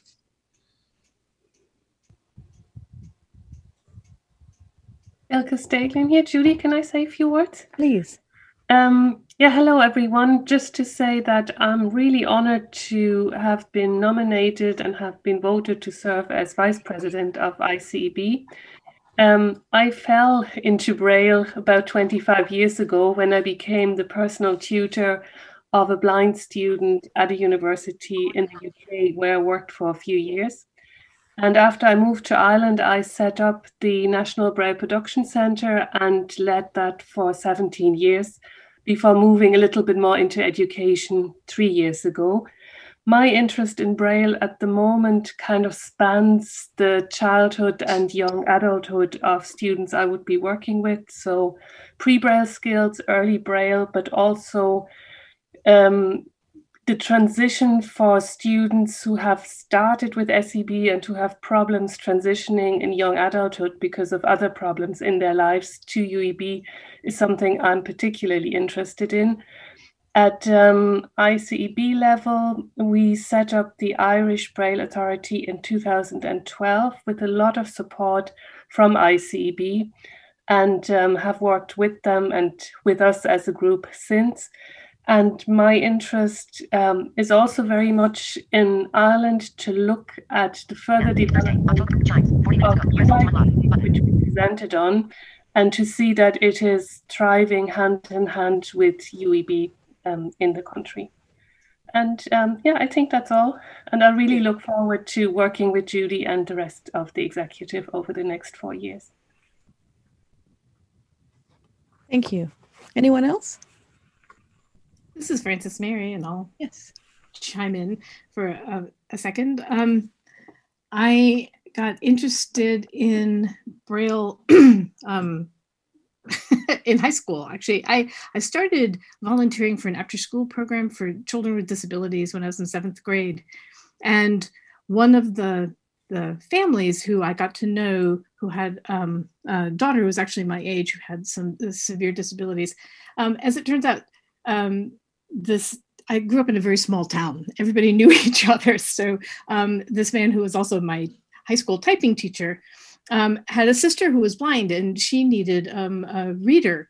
Uh, this is before uh, lots of um, the cool technology that we have today. And so I used to go over, they lived right by the high school, and I'd walk over. And um, she was just this very, very um, dynamic and interesting woman. And um, she was a lifelong Braille reader. And I got very interested then. And um, then and there decided I want to work with blind people. And I went to college to go do that. And that's what I've done ever since. And I've just been in love with, with Braille um, since, uh, I don't know, basically my whole life. So, and I think part of that is because I, I am such a reader and I got that from my mother. And I think people who love reading and people who care about literacy and reading and know how important it is and the difference it can make in people's lives, I think are, are just really passionate about um, literacy. And that's how I feel about Braille literacy and making sure that um, children be, learn Braille and become as literate in, in Braille as they possibly can. And now in my role at the university, um, I try to instill that love of Braille in my students, even though I hear that um, my class is one of the hardest they've ever taken, et cetera, et cetera. and I think at the end of the semester, um, they um, are justly proud of themselves for what they've learned. Um, but what I really want to instill in them is that love of reading and what Braille can bring to the lives of the students that they work with. Thank you. Anyone else? Um, Kathy, oh. Kathy Riessen here. Oh. Yes, Kathy. Okay. Um, Maria here. Very short. Hey, hang on, Maria. Let's let you're after Kathy. No worries. Okay. okay. I, I fell into um, being involved with Braille over 30 years ago now when my sister, who was a teacher of the vision impaired, said, Kathy, you would be good as a transcriber. You'd need to learn Braille. and so I did. and she said, uh, We need someone who can do music Braille. Okay, so I did. I, I had someone who taught me who was was very pedantic, uh, which which was really good. But I've grown in a 30 year career. I've moved from starting out on the Perkins, doing ev- everything on the Perkins, throwing away multiple sheets of paper which had errors in them, and starting again and whatever to, to transitioning to doing everything on, on the computer, working from electronic documents, but one of the one, one of the things that over the years I've been really passionate about, and I think it's because coming from one of the smaller states of smaller population states, that is, size wise not, but population wise of Australia, always feeling like um, I didn't have access always to good documentation and good hands on support, as in right next to me, of of needing really good, strong documentation. I suppose that's um, that philosophy has come through, which is why I've been asked to chair the Code Maintenance Committee because I'm really passionate about the documentation. And and I, over the years, I've worked on a number of the Australian Braille Authority documents, and um, and have done a lot of the actual writing, you know, sort of physical producing the uh, electronic copy of them, um, along with, you know, sort of uh, it's either been me, me or or Leona who who's actually produced the actual document uh, document. So that's where I come from, and I have. Um, I can't say I'm specialised in any one particular air, area of Braille, but I do transcribe music, technical codes, maths, that, foreign languages, lit, you know, sort of standard literary texts, you know, sort of, it's lovely when I get a novel to do because they're very rare and rare to do. Somebody else usually does them. But um, yeah, I have a very broad Braille knowledge. Thank you. Thank you. Maria? Can you hear me? Yes. Okay. Okay, so I'm a lifelong Braille reader. Um, I come from a quite a large family of 11. Six of my uh, siblings have vision impairment, but I was the only one that was taught Braille back in, in that time. So I'm, I really am grateful for that because my other five siblings who had vision impairment didn't pursue an ed- education to university level. And with Braille, I had so much support that I was able to do so. Um, I acknowledge Mary Schneckenberg, who employed me as a Braille proofreader back in 1986 when the change from the Perkins Brailler uh, to the computer was sort of just coming into being in, tw- in 1987-ish. So I was a proofreader uh, in around Braille.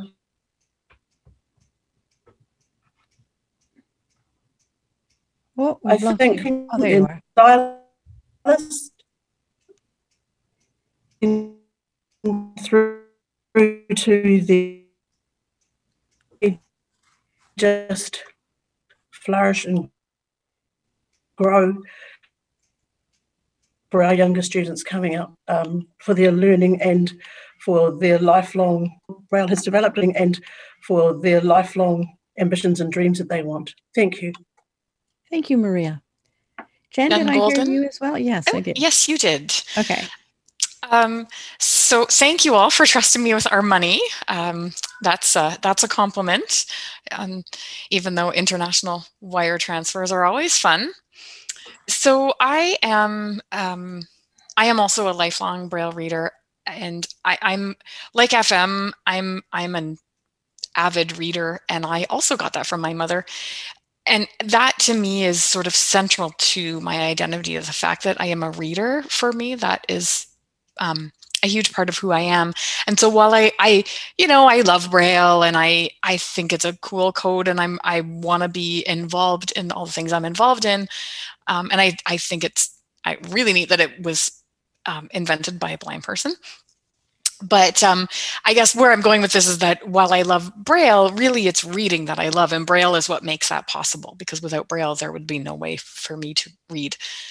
Um, I my background is actually my educational background is linguistics. I didn't really get into the sort of code side of the Braille world. In the early 2000s, I became I, I got my certification, and then in 2008, I joined Braille Literacy Canada, which was called the Canadian Braille Authority at the time. And then just gradually over the years, I've gotten more involved um, internationally. And so I, I just, my final thing that I wanted to say is for those of you who may be new to ICEB, um, one of the things I really appreciate is that we really do have. Um, it- we really have a good community. We, uh, I think we, you know, we work well together, and it's, it's really um, I'm really looking forward to being able to meet again in person because as fantastic uh, a job as Mandy and team have done, this has been great. But there's something about getting together with a whole bunch of people who understand what you're talking about when you start talking about the importance of braille and you know we have lots of other things in common too but it's a really great apart from the good work that we do it's a really great community to be involved in so thank you and it's it's an honor to represent my country Thank you. Anyone else? Geordie Howell from Australia. Um, like Jen and Maria and you, I'm a, a lifelong user of Braille. I uh, studied music throughout my schooling, started uh, learning piano, and um, then discovered that probably singing was going to get me a lot further than my piano was. So I carried on with that uh, throughout university. Um, for work, I'm a, a Braille music transcriber for Vision Australia but I'm also a teacher, and for 15 years I taught adults Braille uh, for Vision Australia also. Um, but I then went back to study, which was quite a difficult thing after sort of 10, 12 years of not studying, and then uh, did my graduate diploma of education, and I now teach children music and Braille music. Um, in 2011, I was encouraged by Christine Simpson, who was the past chair of ABA, to join the executive of the Australian Braille Authority. And from there, um, Bill Jolley was also instrumental in encouraging me to um, take more of a keen interest in uh, the work of ICEB. And I'm really honoured that over the last little while, when I've been chair of the ICEB Music Committee, that I have been able to observe the executive meetings and really learn a lot more about the workings of the organisation. And it's a real honour for me to serve um, on the committee and represent Australia in this way. And uh, I'm very passionate about Braille. I have it all over my house too. I have lots of particularly Braille music books, but um, a lot of electronic Braille devices too. And I am all about promoting it and getting everyone involved with using it.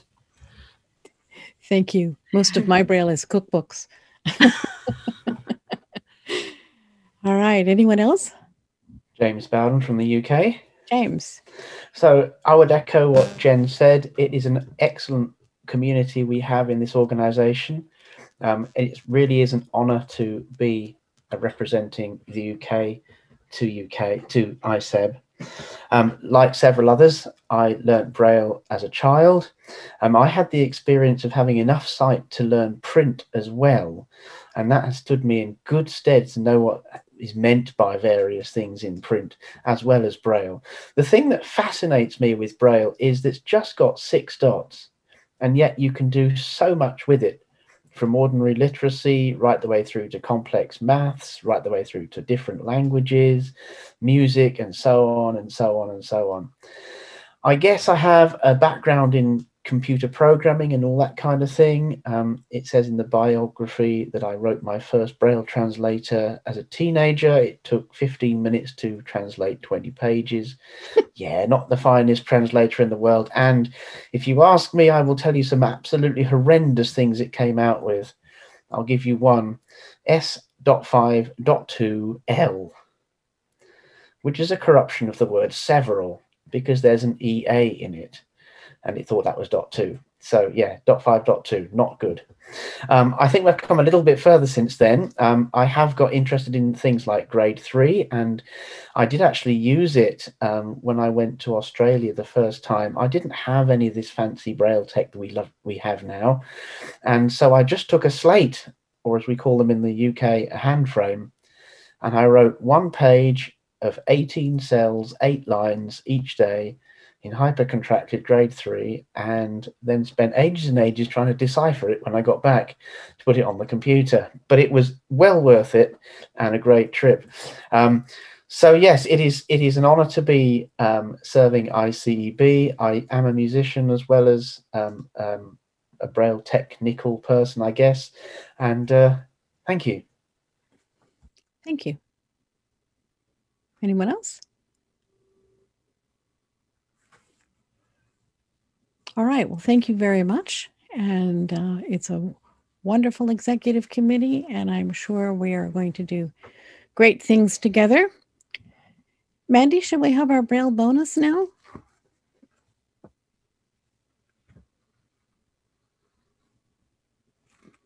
Mandy, are you here? Shabani? Rookie error, man. Yes, I'm here. Yeah. Shivani, can you play us the um, final Braille bonus session, please? Thank you.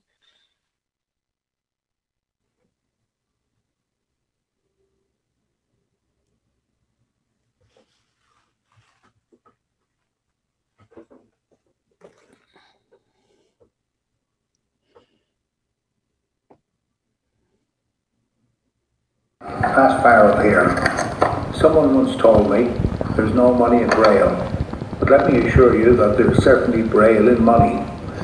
Join me in a quick trip to five continents to find Braille on both popular and collectible coins. Firstly, let me say that sadly the Braille representation on most coins, given the size of circulating examples, is usually too small to be read by touch. Blind people, anyway, are quite adept at recognizing the value of both coinage and paper money, think? Let's start in Asia.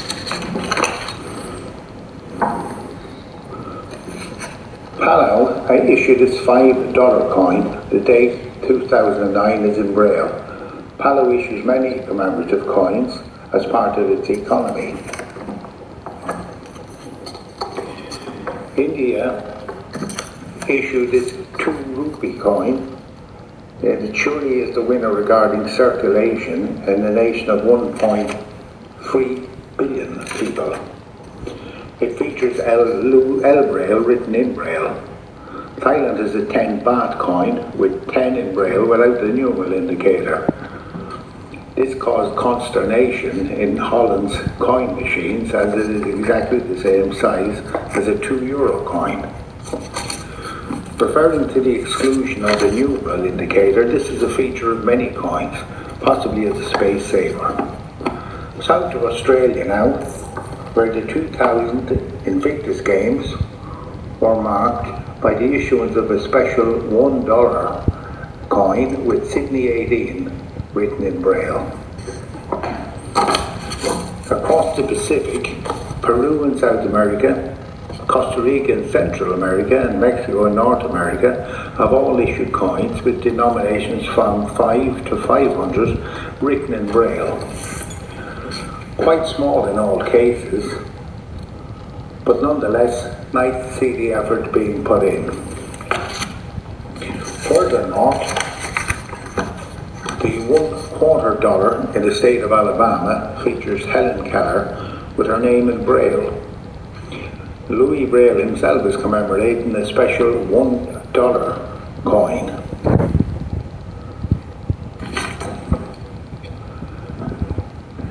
1995 Paralympics were marked by the issuance of two coins with the word spirit written in Braille, 456S. Canada issued these swappers. 100 is written in Braille on it. This particular silver one is in a capsule. His companion is not, and you can read the Braille on him.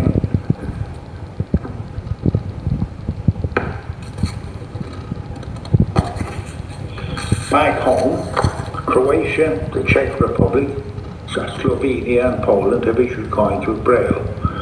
The Croatian 10 kuna is uh, the lightest coin I've ever come across. It is pure gold, half a gram, and is small gold, gold flake. It features a fingerprint as well as Braille.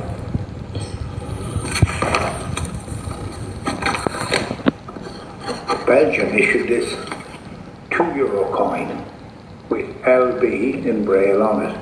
It probably takes the award for the most readable coin in an area of 340 million people, the euro Eurozone. Italy, of course, issued a 2 euro coin to commemorate Louis Braille's centenary as well, but then they always had the 500 lira coin marked with Braille. Poland issued this attractive 10 zloty coin. You can see the braille on it. And the white cane and fingerprint on the back. The former East Germany commemorated 25 years of its blind association by the issuance of this coin. Lots of braille on it as well, in German of course. It is uh, an attractive coin.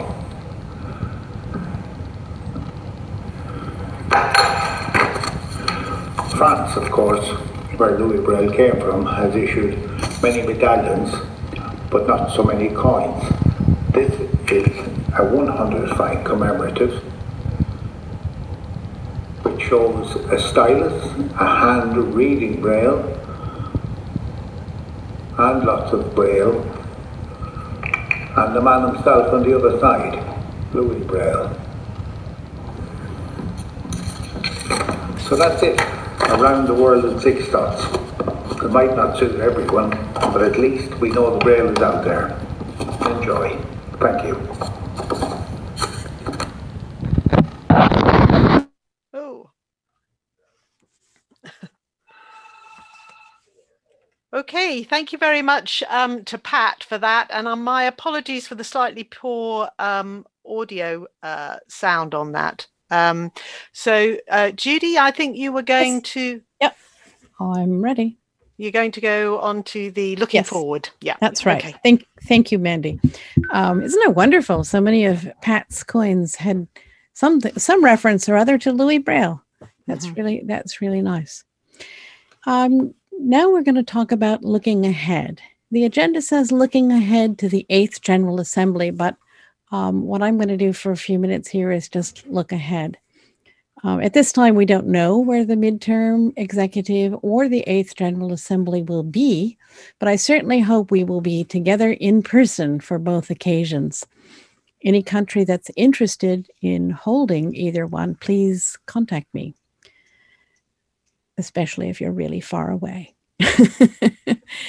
As you might imagine, uh, as there was a possibility that I would be elected president, I have been giving a great deal of thought to ICEB. And as I see it, I would like to undertake three goals for the next quadrennium um, increase visibility, expand capacity, and grow the financial base. And this week's meeting has been really inspirational from Aubrey Webson's comments on International World Braille Day and the Right to Read campaign. These are great ideas for the Public Relations Committee. And this is all about expanding our visibility. There has been so much discussion this week about digital braille, and ICEB must take more of a role communicating with developers so that digital braille can best meet our needs. This is another area where we can increase our, our visibility. I'm so encouraged by how many people have come to these meetings this week. And for many, it was the beginning or the end of their night. We had our delegates, but we also had many observers. I think the highest number I saw at one point was 88. So total. It was absolutely terrific. So, especially to you observers, if you liked what you saw, I want to encourage you to get involved. This will help us expand our capacity. We need more people involved in doing the important work of keeping Braille alive, available, and relevant. We need your help. You can contribute to our newsletter, social media, you can be a member of a committee. We need more people on committees. You can be an observer on a committee list. We need people to do the things that need to be done to accomplish all these resolutions and all these other things that we talked about this week. So I encourage you, if you are interested in the work of ICEB, think about what you'd like to do and get in touch with me or get in touch with one of the committee chairs, and you'll know who they are when you look at the agenda. We need to grow our financial base because if we grow our financial base, we'll be able to do more things. We can do this by attracting more associate members. We have a provision for this in our Constitution, but at the moment we have none. I'm also thinking we could develop a corporate sponsor program, which we, would be very positive for ICEB.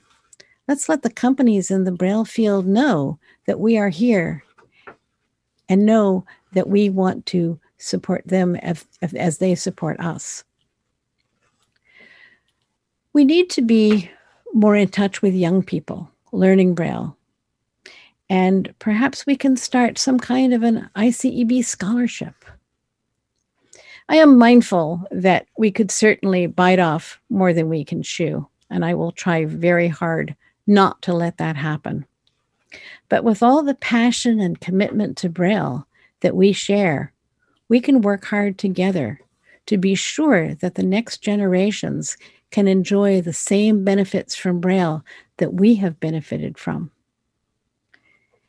If this meeting had not been virtual, I am sure that I would have had many conversations with so many of you about your ideas for the future of ICEB. And I would really like to hear those. And, and unfortunately, time doesn't permit that to happen now.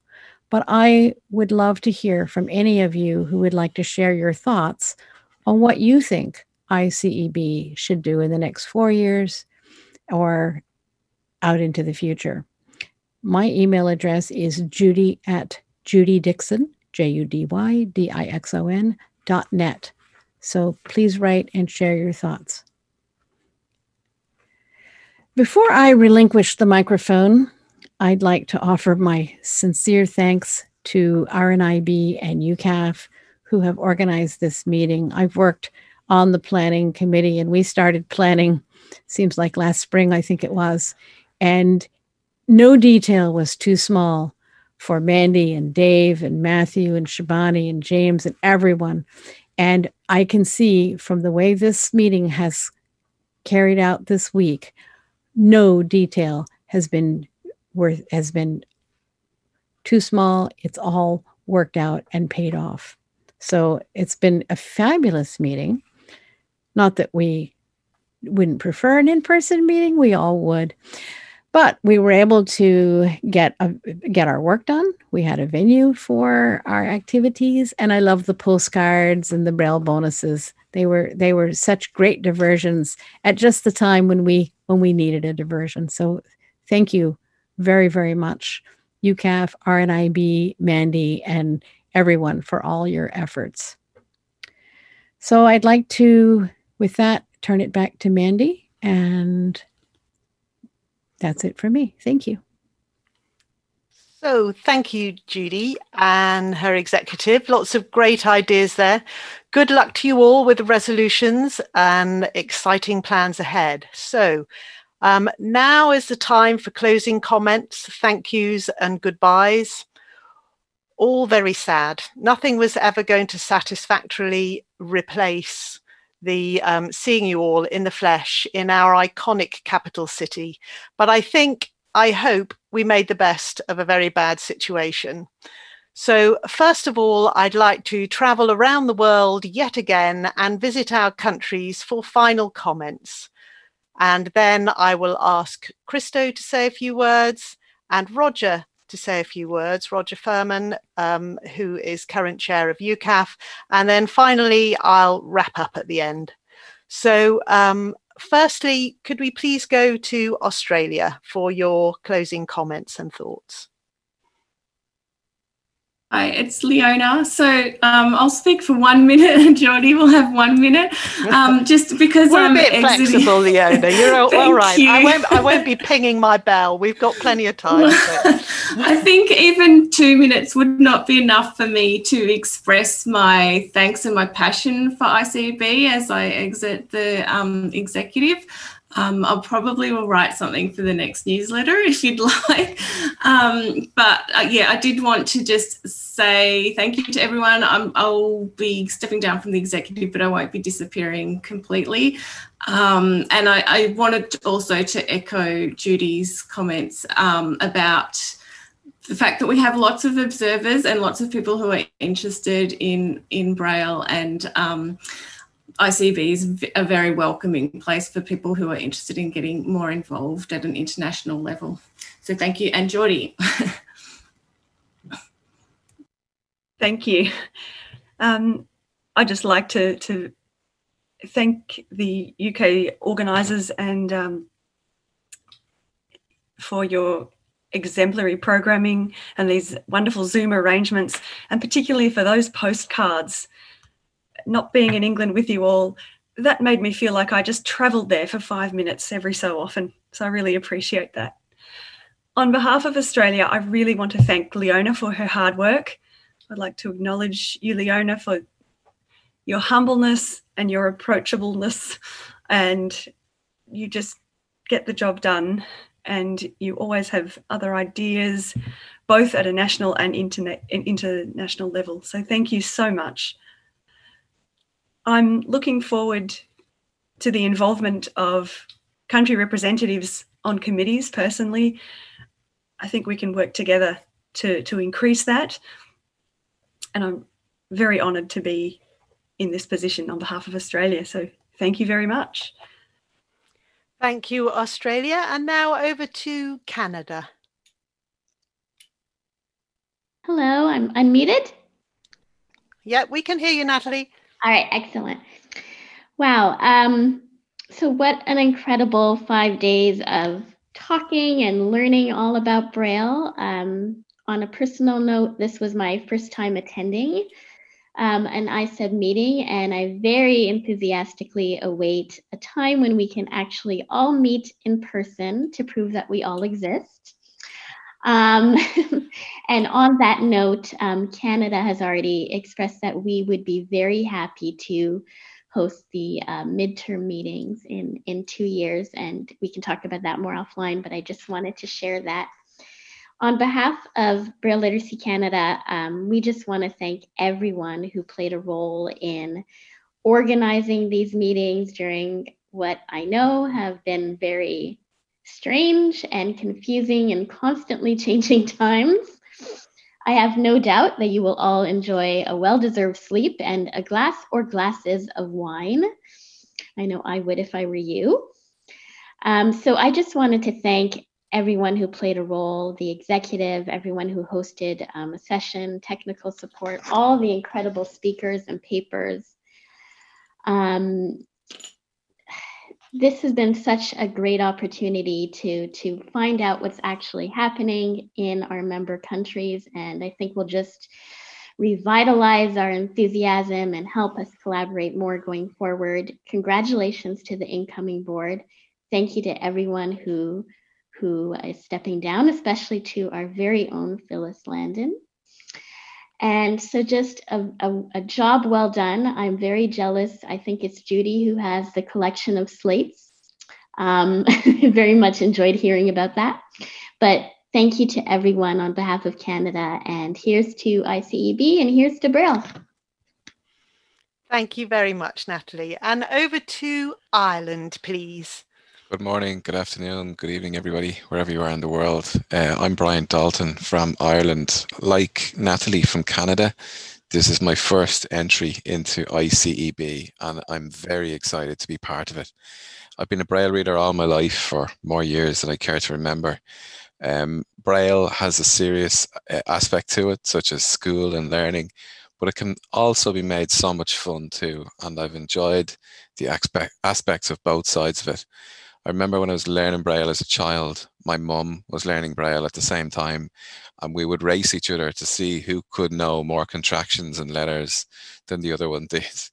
And I remember in school, um, lots of the, three of the Irish delegation went to an integrated secondary school in Dublin, and we would make Braille fun by taking down notes in class and we would race each, race each other on the braille machines to see who could finish first to add the fun aspect to, to braille.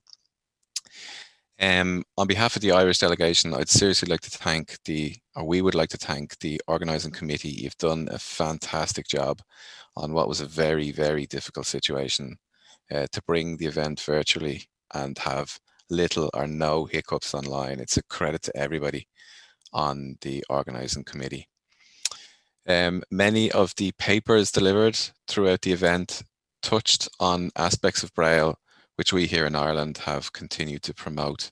The one that stands out in my mind is the adoption of UEB into other languages other than English. Unified Irish Braille has been adopted into Duxbury and into LibLouis as well. Ireland have also worked hard on the promotion of Braille too, such as the event in the library in Dublin at the start of this year that Ilka referred to in her report. We here in Ireland have received lots of thanks and positivity around the live stream of the event that you've made available. People who may not wish to register as an observers have definitely grabbed the stream with both hands and got involved, which is really, really good. And finally, I'd just like to congratulate all the incoming officers for ICEB. It's a great group of people, and I definitely think, and we definitely think here in Ireland, that the future of Braille is in safe hands. Thanks. Thank you, Ireland. And over to New Zealand, please. Um, good morning, good afternoon, good evening. It's Maria here, speaking on behalf of the New Zealand delegation, which is um, Chantal Griffiths, Lena Coleman, and Mary Schnackenberg, and myself. It is truly an honour and a privilege to be a member of this international Braille family.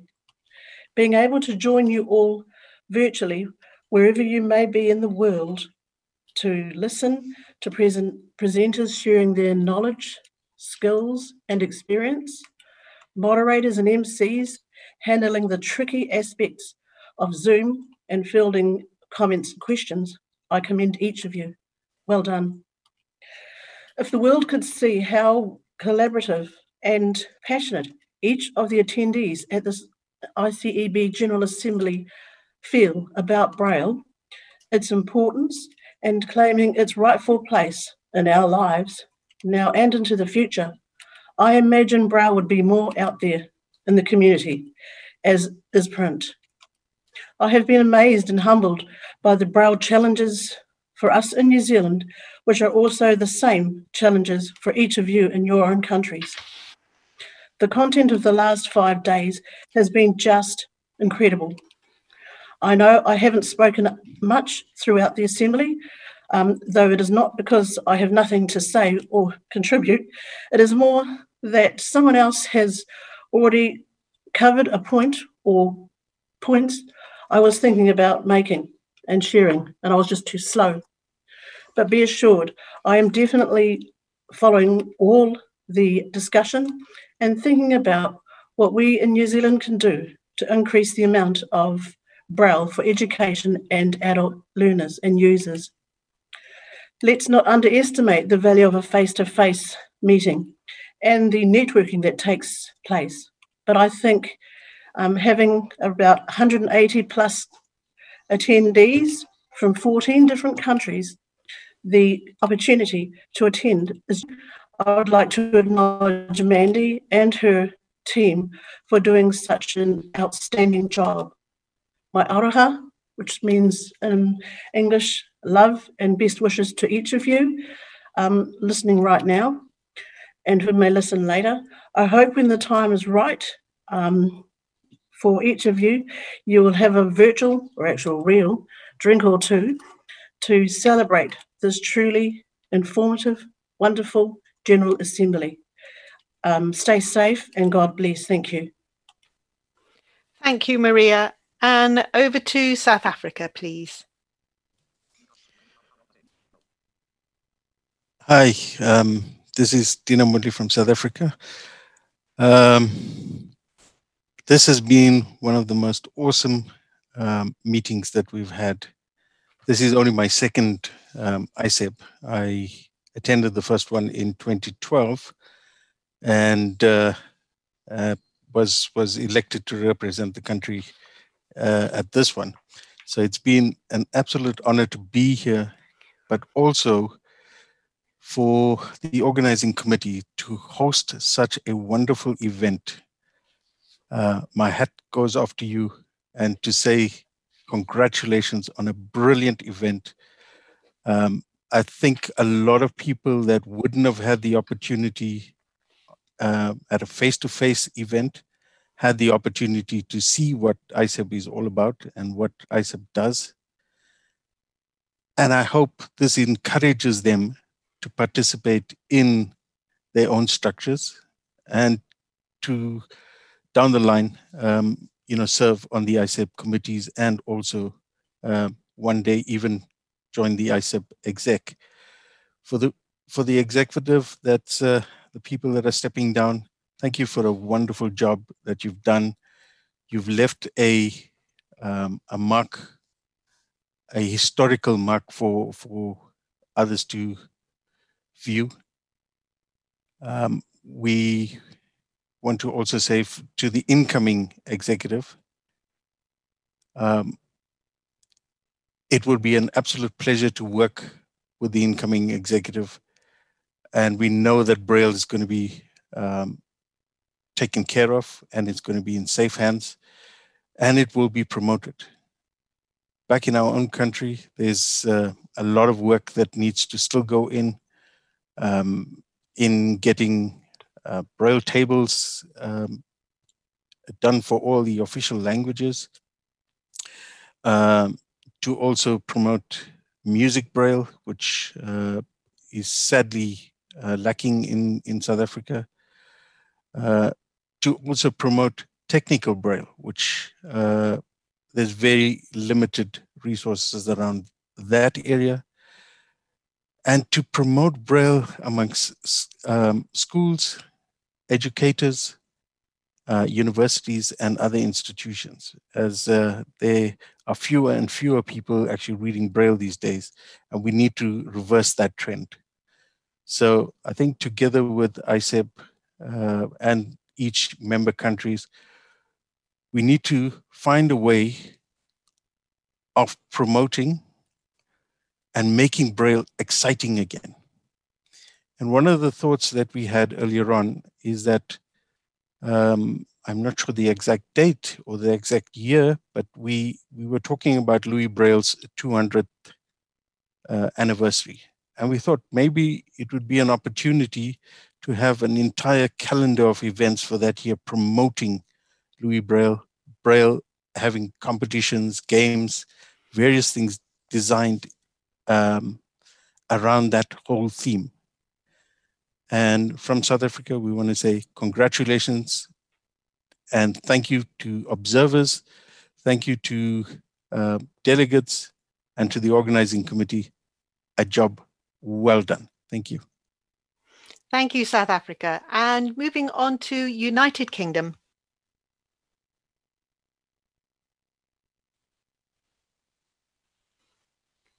United Kingdom, I think it's Jim who's going to speak. Shibani, is he? Do you need to unmute, Jim?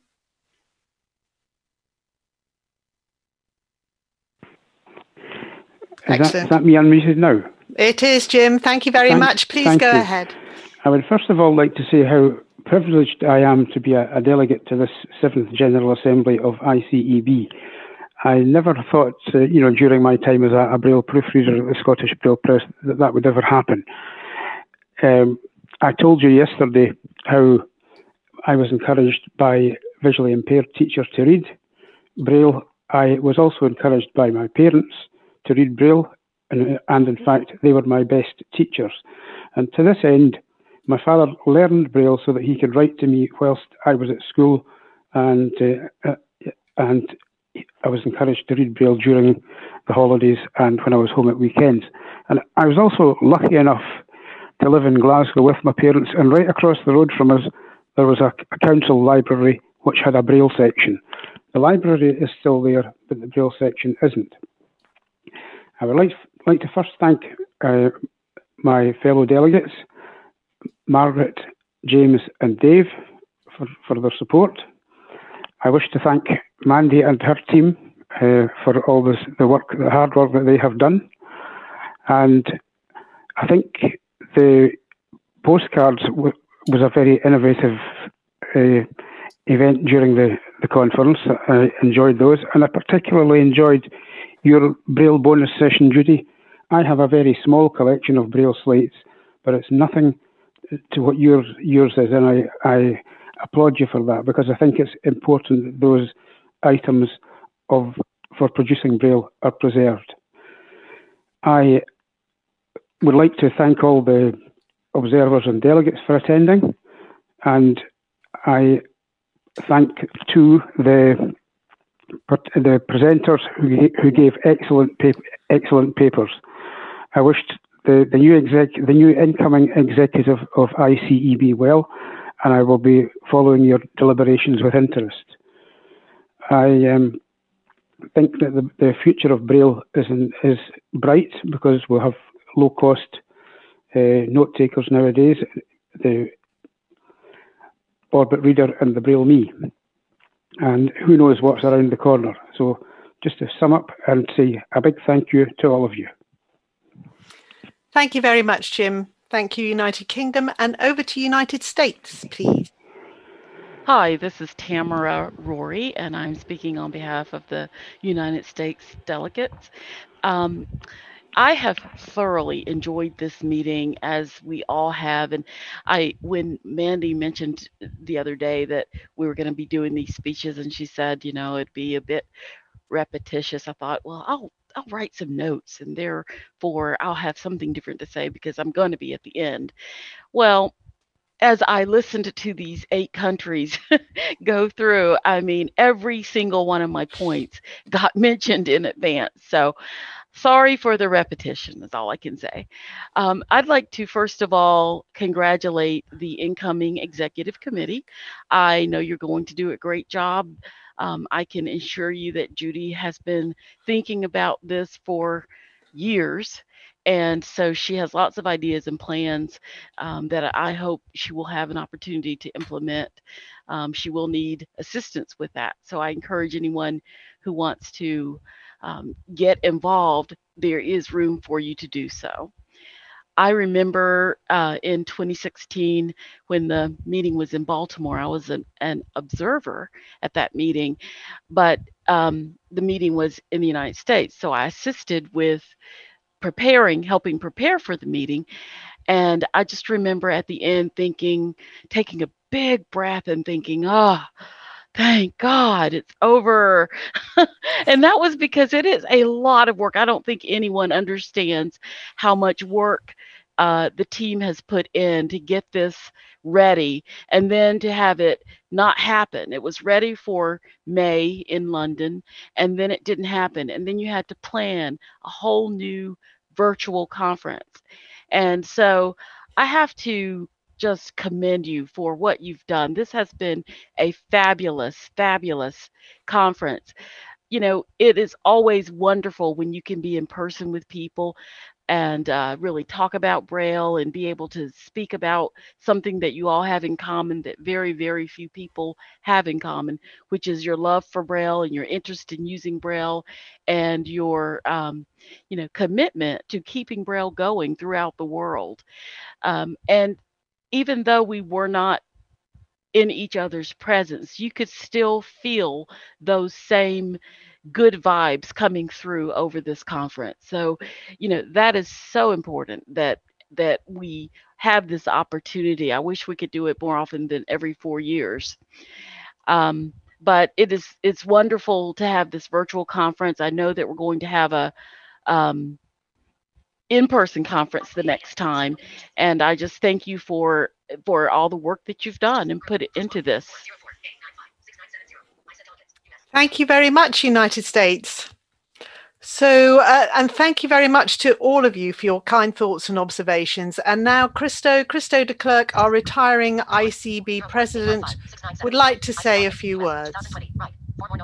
Hello this is christo from no particular territory um, earlier, when people were sharing their bios, I thought I should share with you how my life in the blindness community started. I was six years old when my parents drove me to the School for the Blind in Worcester. It's now called the Pioneer School. And we were driving around Worcester. My dad stopped the car a few times and asked for directions to the School for the Blind at about the third one, I asked him, why are you looking for the school for the blind? Who's blind in this car? You see, I thought if you were little, you saw little. And as you grow up, you see more. So seeing and drinking wine are benefits of adults. Anyway, you must understand that um, I grew up in a hotel. My parents used to manage a hotel in Cape Town. Now, in those years, at night you could put your shoes outside the hotel door and the shoe shine the guy would come along at night and clean your shoes and next morning you would find your shoes they're all cleaned in those days they did not steal your shoes and your shoes did also not walk away on their own. Now my first night in the hostel at school i put my shoes outside my room door. Next morning the assistant matron came along and she said, No, little Christo, this is not how we do it here. And she put the brush and, and uh, a tin of shoe polish in my hands and showed me how to clean my own shoes. Now, the South African delegation will probably know or know of this assistant matron. That was Joanna Zeli. She was the wife of Antony Zeli, who used to be the manager of Braille services before Philip started working there. It was mentioned earlier in what good spirit the ICEB exec has been working, and I can confirm that. I've been on the exec since uh, 2008, and in all the years since then, there's never, not once, been the slightest friction. It has been such a pleasure working with all of you who have served on the executive committee. In 2012, at the um, General Assembly in, in South Africa, I was elected as the vice president, and at that General Assembly, Pete Osborne was elected president. Two years later, uh, Pete's circumstances changed and he had to step down, which made me then the president by default. That was about six weeks before the midterm meeting, uh, which was quite challenging. But fortunately, at that time, uh, Mary Schnackenberg was the immediate past president. And she was my mentor. Uh, Mary, you, I have thanked you before, and I thank you again for being my mentor, for showing me the ropes, for helping me along. Um, because, you know, this thing came upon me very suddenly and unexpectedly. But you, you guided me. At that time, also, Judy was my secretary. And I don't think, Judy, you even realize of how much support and help you've been to me. And the two of you got me on the road, guided me, helped me along, and thank you so much. Then in Baltimore in 2016, I was elected president, a new executive committee was elected, and it was a powerful group of people I had uh, working on the executive committee. Uh, everybody pulled their weight, and I think in those four years, the executive committee and ICEB achieved many great things. Uh, thank you for your support, for all the work you have done um, during uh, my term of office, um, what you've done for ICEB and for the English Braille uh, community the world over. In conclusion, I would like to thank the organizers of this event for the highly professional way you've you've organized. I've never seen anything like this. Um, for those of you who do not know, there's been a, a WhatsApp group with um, the organizers on on the group, and and I was there, and it was almost like there's a there's there was a side conference going. Um, there would be about 50 messages a night uh, with uh, arrangements being made, uh, care being taken to make sure everything goes smoothly. It was wonderfully done, and this at the big at, in in my first address to this General Assembly, I said that um, being together would have been the first prize. Let's make this a good second prize. And it was more than a good second prize. It was an excellent second prize. Thank you so much for that. Thank you to the uh, delegates. Thank you for the lively, interesting way um, in which you participated, uh, engaging with interesting subjects. Thank you to those who wrote and presented papers those papers are a treasure to have now. Uh, those were excellent papers, really interesting. I would also like to thank the observers for giving their time to come here, uh, participating also where, where you had the opportunity to, but showing your commitment for spending these hours with us. Uh, thank you for that, and and go from here and promote Braille as it should be promoted. So, with those words, I I thank everybody, um, and I look forward to further engagement with you. Uh, I am happy to continue serving on the executive committee as the immediate past president. And Judy, I will make every effort to be the support to you that uh, you were to me as secretary and um, that Mary was to me when, when she was immediate past president. So keep well, everybody. And from me, I say goodbye. Thank you, Christo. It's truly been a pleasure. And we're nearly there. I'd now like to ask um, Roger Firman for his closing comments on behalf of the hosts, RNIB and UKAF. Roger, are you with us? Yes, uh, can you Lovely. hear me? Please Yes, go ahead. th- Yeah. Thank you and hello. As we come to the close of this ICEB 7th General Assembly, I have the enormous privilege to say a final word on behalf of UKAF and RNIB as the host organisations. We know this has been a different journey with new challenges and opportunities, but still very much able to bring people together to celebrate and look to the future. Thank you to everyone who has attended in whatever capacity. We hope your time with us this week has been both rewarding and enjoyable. Please allow me for a few moments to thank the home team who have worked tirelessly to make this event a success. While I am unable to thank everyone concerned by name, I must mention the entire UKAF board, Alison Long, Sharon Williams, James Bowden, Dave Williams, Margaret Bradshaw, Jim McCafferty, Matthew Horspool, Jeff Mills, Tim Nelms, Karina Burt, Sue Day, Sarah Marginson, Richard West, Mandy White, and our UKAF president, Lord Low of Dalston. Thank you very much.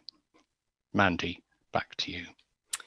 Thank you, Roger, for your kind words and thanks. Well, as you all know, organising events such as this, well, two events, a thwarted one and a virtual one, takes time, effort, and contributions from lots of people. So I have my own little Oscar speech prepared here, as I would like to personally thank everyone for their part in organising this event.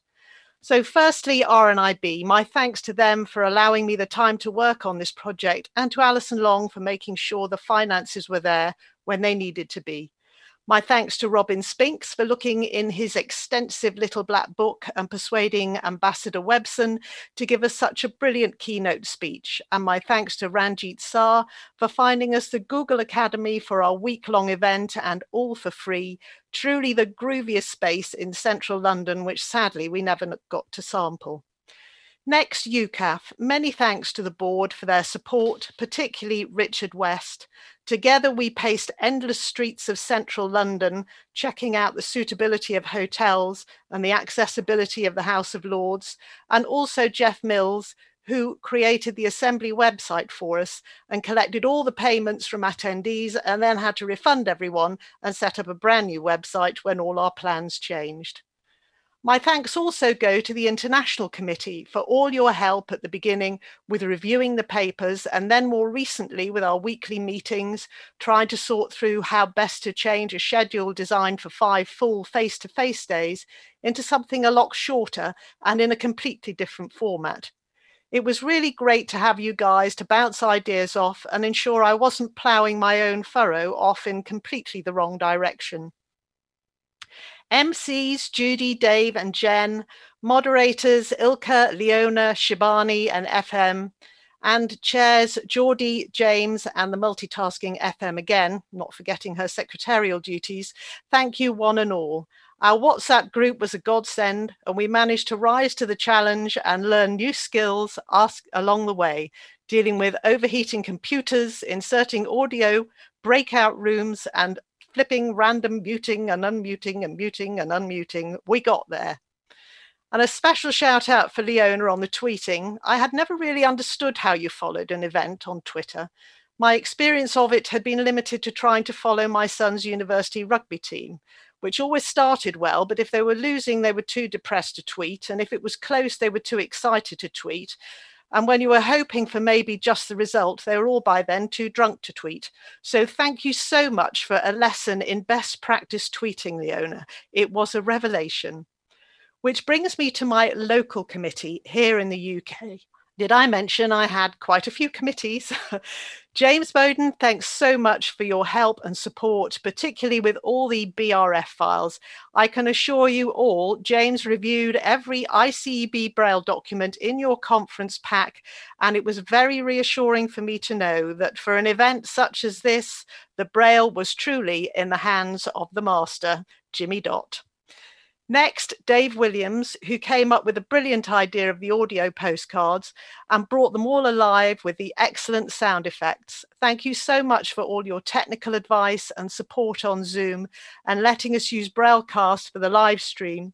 Your knowledge and advice has been a godsend, and although the creation of the dreaded contingency plan left me a gibbering wreck on the floor of my office with all the horrendous, disastrous possibilities for failure that could possibly happen, it was so reassuring to know it was there if we needed it.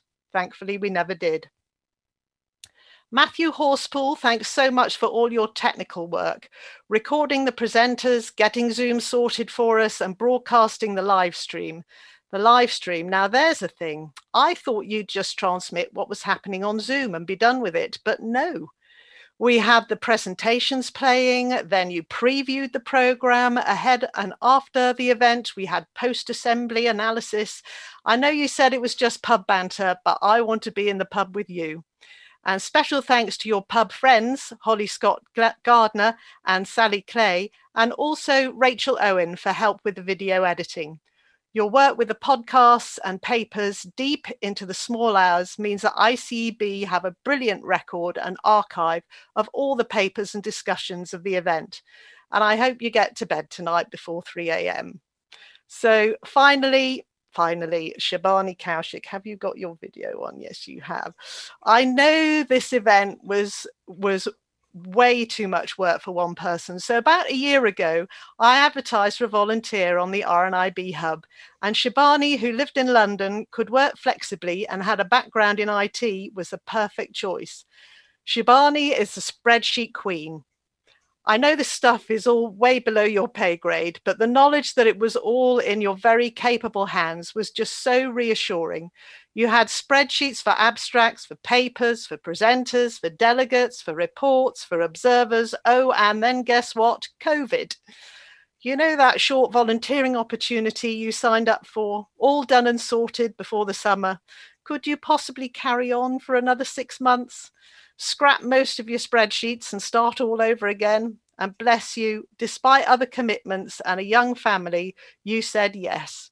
So we went again. This time you were working with Matthew, supervising the recording of all the presentations, registering uh, nearly 200 people, answering queries, sending out the conference packs.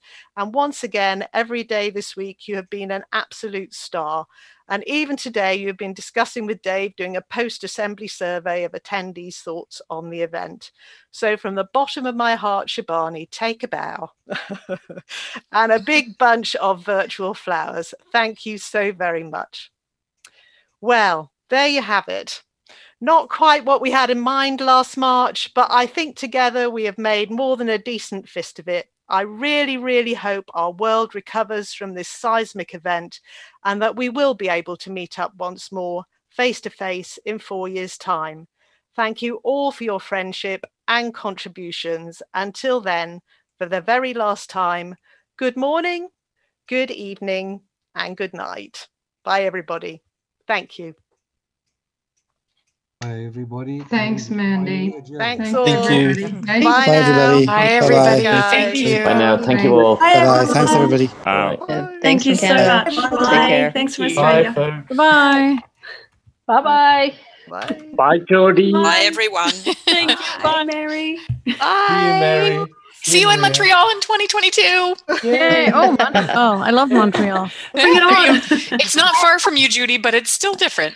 I know, and it's a wonderful place. It is. Good food. Everyone. Yes. Bye. Good wine. Bye, Fiona. bye bye.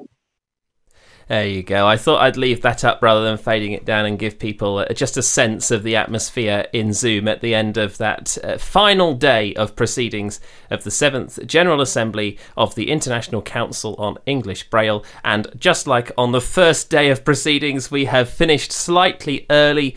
Uh, the time is 10:46 p.m. here in the United Kingdom. That is 21:46 UTC. So we were due to finish at 2200 UTC. So about 15 minutes early there.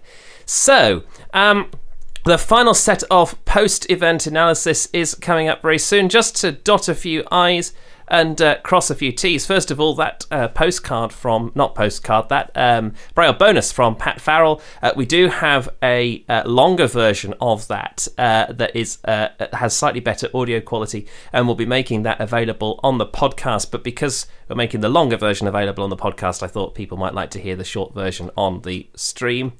Uh, the first incoming executive meeting, we heard about this. Uh, it, it's going to be on Monday, the 26th of October uh, at uh, 2000 UTC, and the clocks go back in the UK on Sunday, so that is in fact 8 pm in the United Kingdom, not 9 pm. Um, I think it's important to mention that because at the start of the week, we talked about the General Assembly and how different it was virtually, and all of this, and uh, and I mean it's all absolutely true. It's different virtually, and we talked about some of the things that were missing. Two things that were missing that didn't really get much uh, much note were there would normally be on the Sunday, so the the General Assembly would normally start on the Monday over the weekend. So probably on the Sunday afternoon, there would be a meeting of the outgoing executive. Uh, that would take place in person, face to face.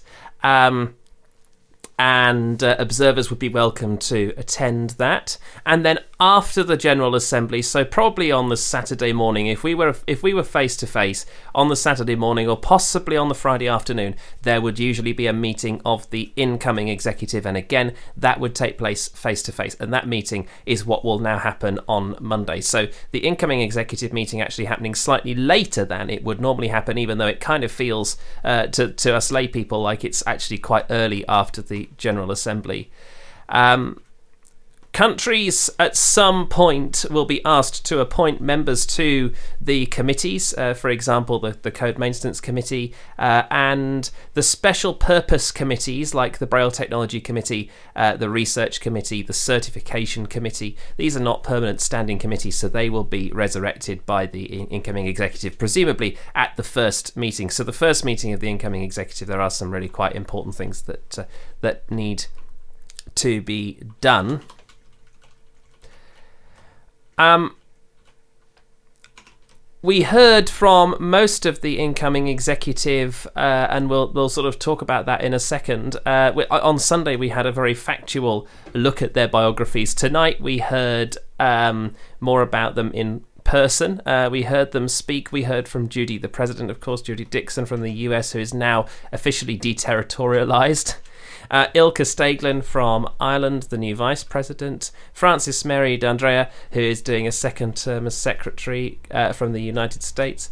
Kathy Riessen from Australia, who is now newly deterritorialized as the code maintenance officer. Maria Stevens, the new PRO. Jen Goulden, the new the the, uh, the uh, second time treasurer. Geordie Howe, who's a new member at large from Australia, James Bowden, a member at large from the UK. The only person actually we didn't hear from tonight was Jeffeni Netchachuni from South Africa. Uh, and I think it's important just to emphasize how this works. The executive is made up of one representative per country. The country only has one representative on the executive. So, for example, now that Maria Stevens is the public relations officer, New Zealand does not have a member at large.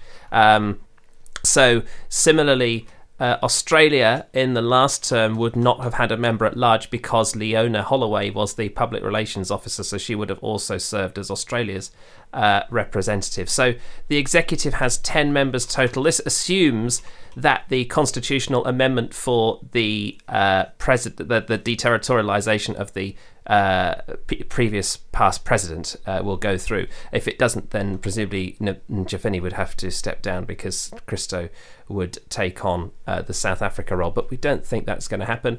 And uh, quite sadly, Mary Schnackenberg will be stepping down from her role as immediate past president because Christo de Klerk will be taking that up. So let's um, let's talk to Holly Scott Gardner about some of what came up uh, in all of that discussion. It was really interesting to hear the different uh, biographies, wasn't it?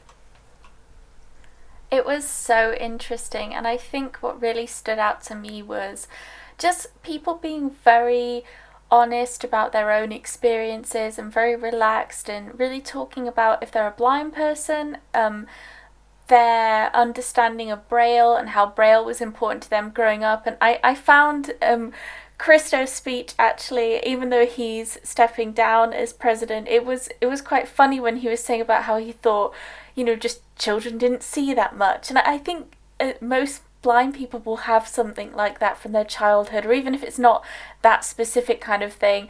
It, it's funny to hear those kinds of stories, and, and that was something that really, really stood out to me. Just people being very true to themselves.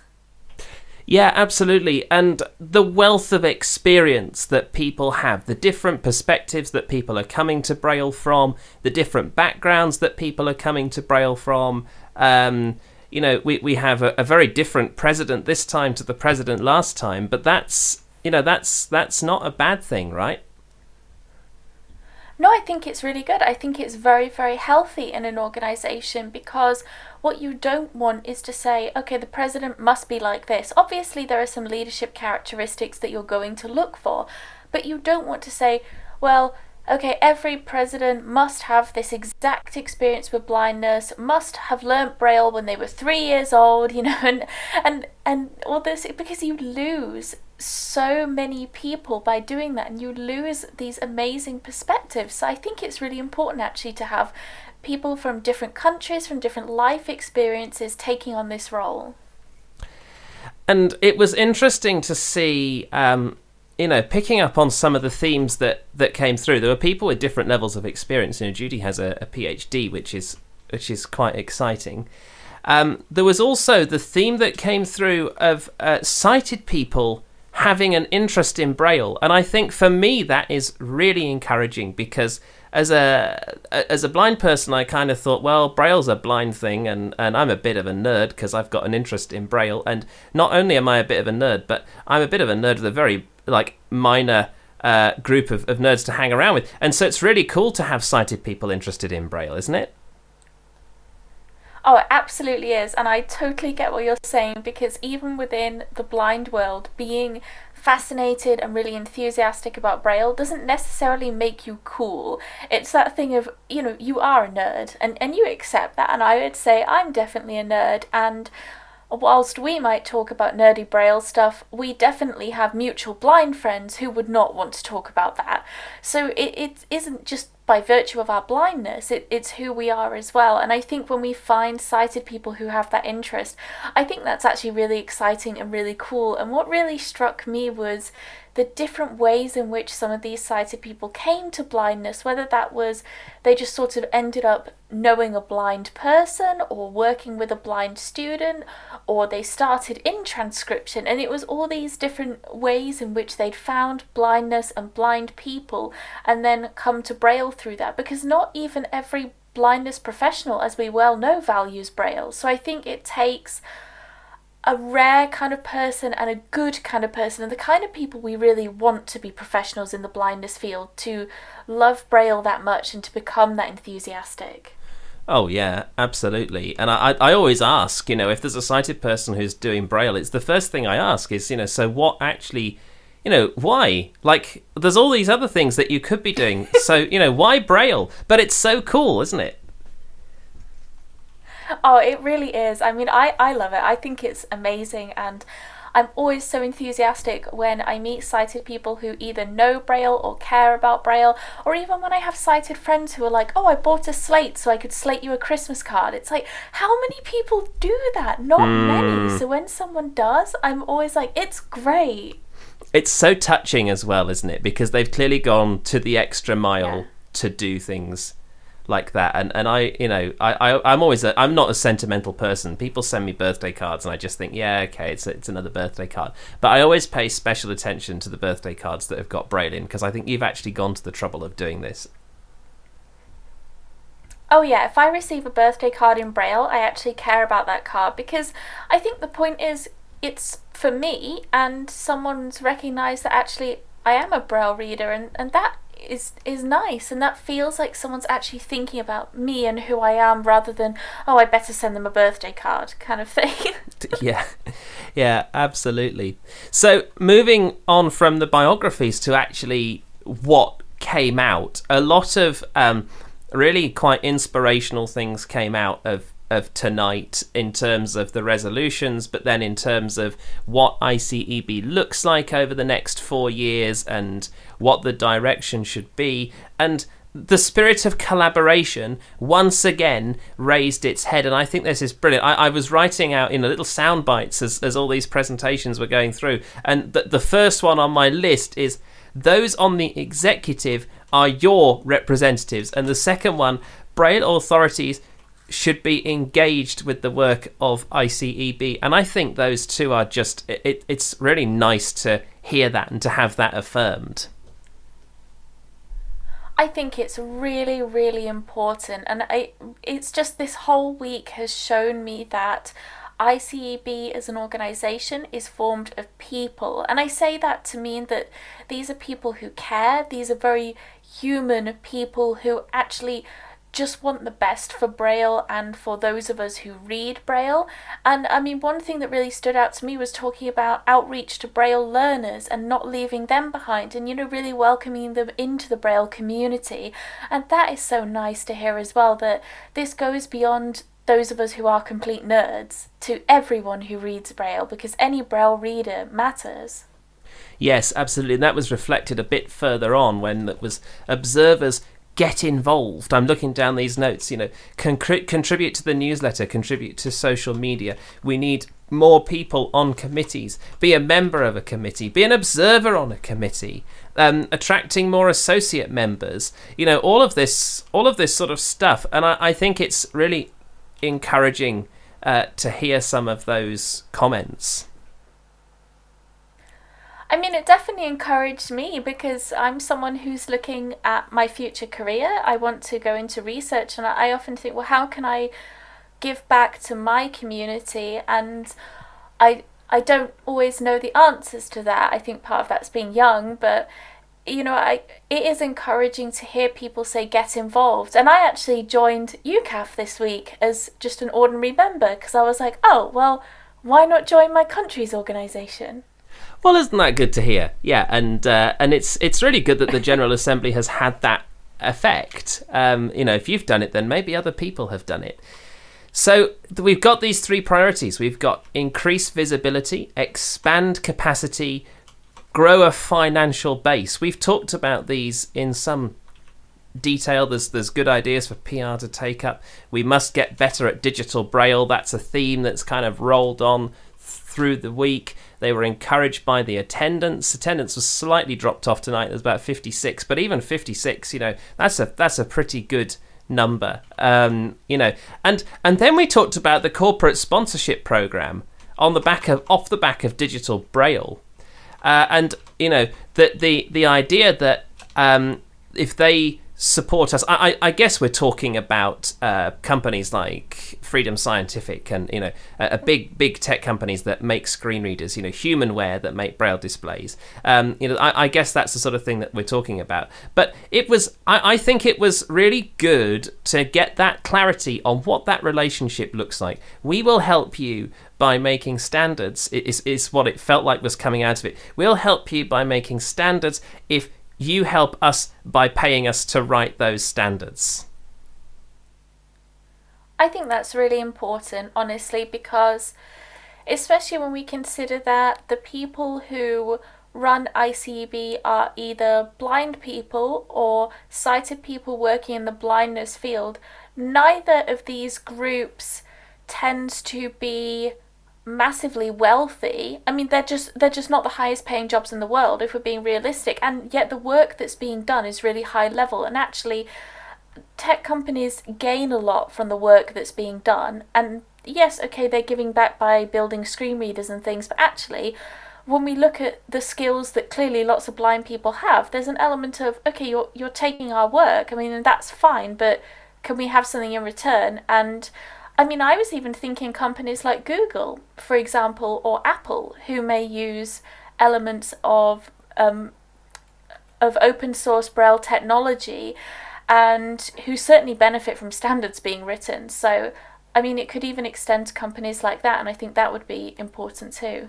Yeah, absolutely. And in the grand scheme of things, certainly for some of these countries, I imagine the amount of money that we're expecting from corporate sponsorship can't be very much. I mean, ICEB, you know, we're talking about you know ten to twenty thousand dollars in the account, you know. So I mean, you know, if if Apple was to give ten thousand dollars and Google was to give ten thousand dollars and VFO Freedom Scientific was to give $5,000. You know, that is an enormous increase on what ICEB has got at the moment just by itself. And this is a tiny fraction, surely, of the, the profit that they would be making through screen readers and, and other technologies.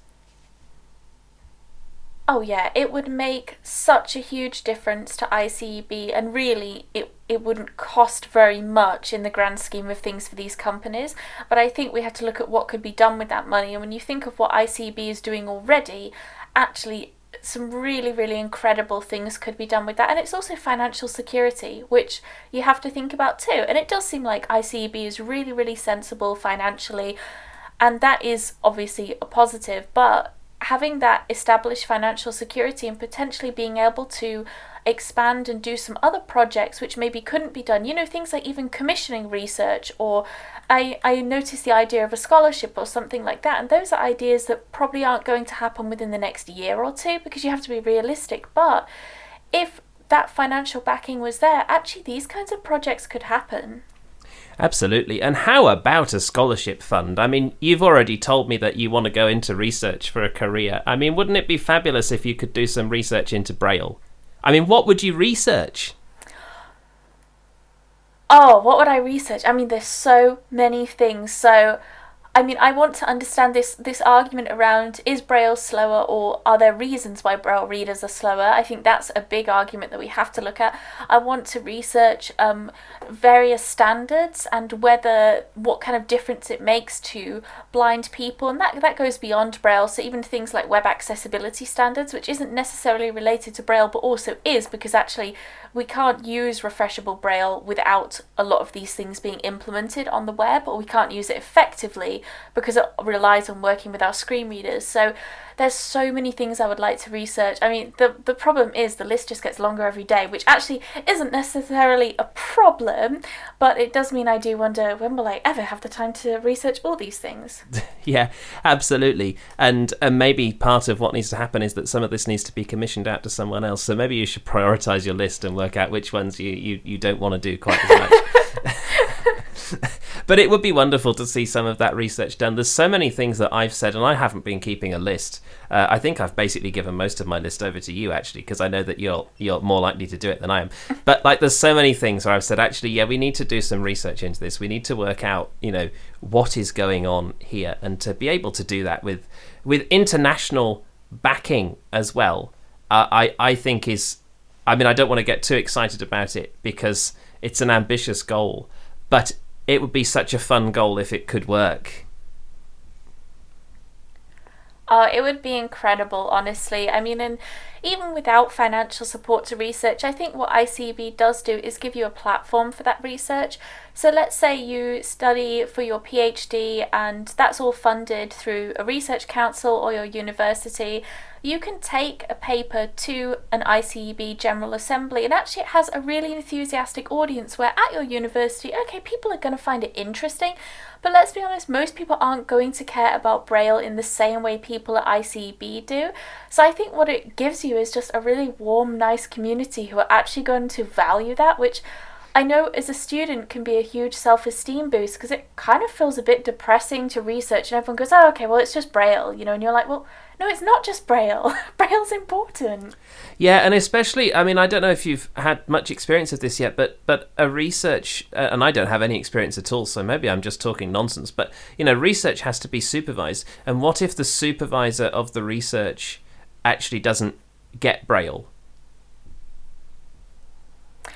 Oh, I would imagine that happens quite a lot. So, what you might have is a supervisor who understands education policy or who understands disability rights or something like that because finding a supervisor who's an expert in braille is going to be very difficult because really you've got to find someone at your university so that is hard and so i mean i think you can still have a wonderful supervisor even if they don't know braille if they believe in your project which is i mean really what you hope from a supervisor but certainly having a whole community that you could then bring it to who would just get excited about the nerdy stuff, you know, and who would just be excited about the Braille. Like to me, I, I think it's because I love Braille so much that to be able to bring a research project to a community like this would be incredible for me. So, we want to hear the the ideas on the future of ICEB. That was Judy's closing remarks. She wants to hear ideas from anybody on the future of ICEB. That just goes back to the, the, the, theme of collaboration that we've been talking about. She gave out her email address, which, for those that missed it, is Judy, J U D Y, at Judy Dixon, D I X O N dot net. And of course, there's also possibilities to um, to go through Braille authorities and to be a real part of the, the detailed work of ICEB if that's the sort of thing that you want to do. The thanks were good, actually. They they weren't terribly repetitious, and it was it was really good uh, to find out that Canada has provisionally offered to host the 2022 midterm executive meeting. So the the what happens. I think we've talked about this earlier on in the week, but um, the, the, uh, there's a general assembly every four years, and in the two years between General Assemblies. So, for example, in 2022, there will be a midterm face to face meeting of the Executive Committee. So, that basically means the Executive gets to meet three times in face to face. They meet once at the end of the General Assembly in 2020, except that's not happening because it's because of circumstances. But go with it. They, yeah, once at the end of 2020, then once in 2022, and then again at the start of 2024. And so the the midterm executive meeting is a much more detailed meeting than the high level General Assembly. But observers are just as welcome at the midterm executive meeting as they would be at the incoming executive meeting or the outgoing executive meeting. So I don't know how much flights cost from the UK to Canada, but I'm thinking at this point that I might be getting on a plane and going to the 2022 midterm executive meeting.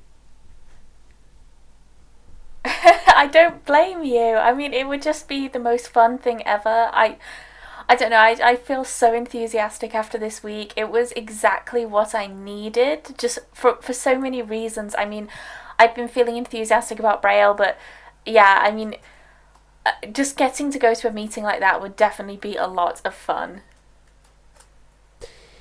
So, the whole event has gone really well, and I think probably we're we're almost um, out of things to say on the stream. Uh, I mean, I'm sure there's lots that when we finish the stream, we'll go, "Oh, we should have said that."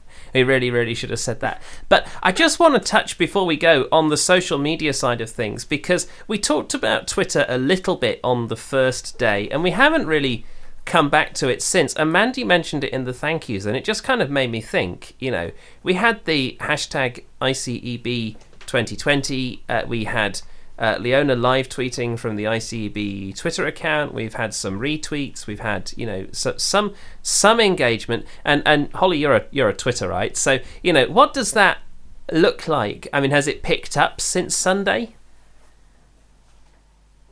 Um, I think to a degree, yes. I've definitely seen a lot of organisations tweeting to the various different Braille authorities. I've seen different presenters um, tweeting a few times, which has been really nice. I've seen a few people when the RNIB tweeted, they got some retweets. So there's definitely been some people. I mean, and I've had a couple of people reach out to me to say, "Oh, I was listening, that was good," or "Oh, I'm you know joining from this country, so that that's been nice." I mean, it hasn't been what I would call incredibly busy, but I think that's to be expected for a really niche event. But what I do think's happened is that people have connected, and certainly Leona's tweets have been really helpful because. Um, she's tweeted out a lot of different quotes that various presenters have said and overviews of their papers, and that's been really, really good. And certainly for me, when I'm writing things up about the the days and the experience overall, it's been actually very helpful to have that. Yeah, it's been great for taking notes for the live stream, I guess, as well, because you can actually look back and, and get the quote rather than trying to remember what people said. Oh, yeah, that's been very helpful. So I definitely appreciate her for doing that.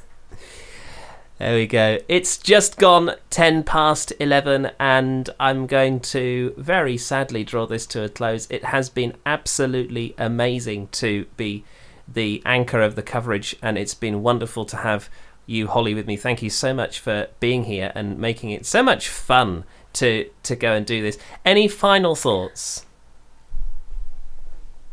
Yeah, thank you so much for inviting me to join you on the live stream. I had no idea what to expect at first. I was extremely nervous on Sunday. I thought, oh, I'm going to make this a complete disaster. I'm not going to have anything to say, and that hasn't been the case at all. And I also just want to say a huge thank you to the RNIB and UKAF for organising this because it's been so organised, and just getting to join in in this way has been an incredible experience for me and a really, really positive one.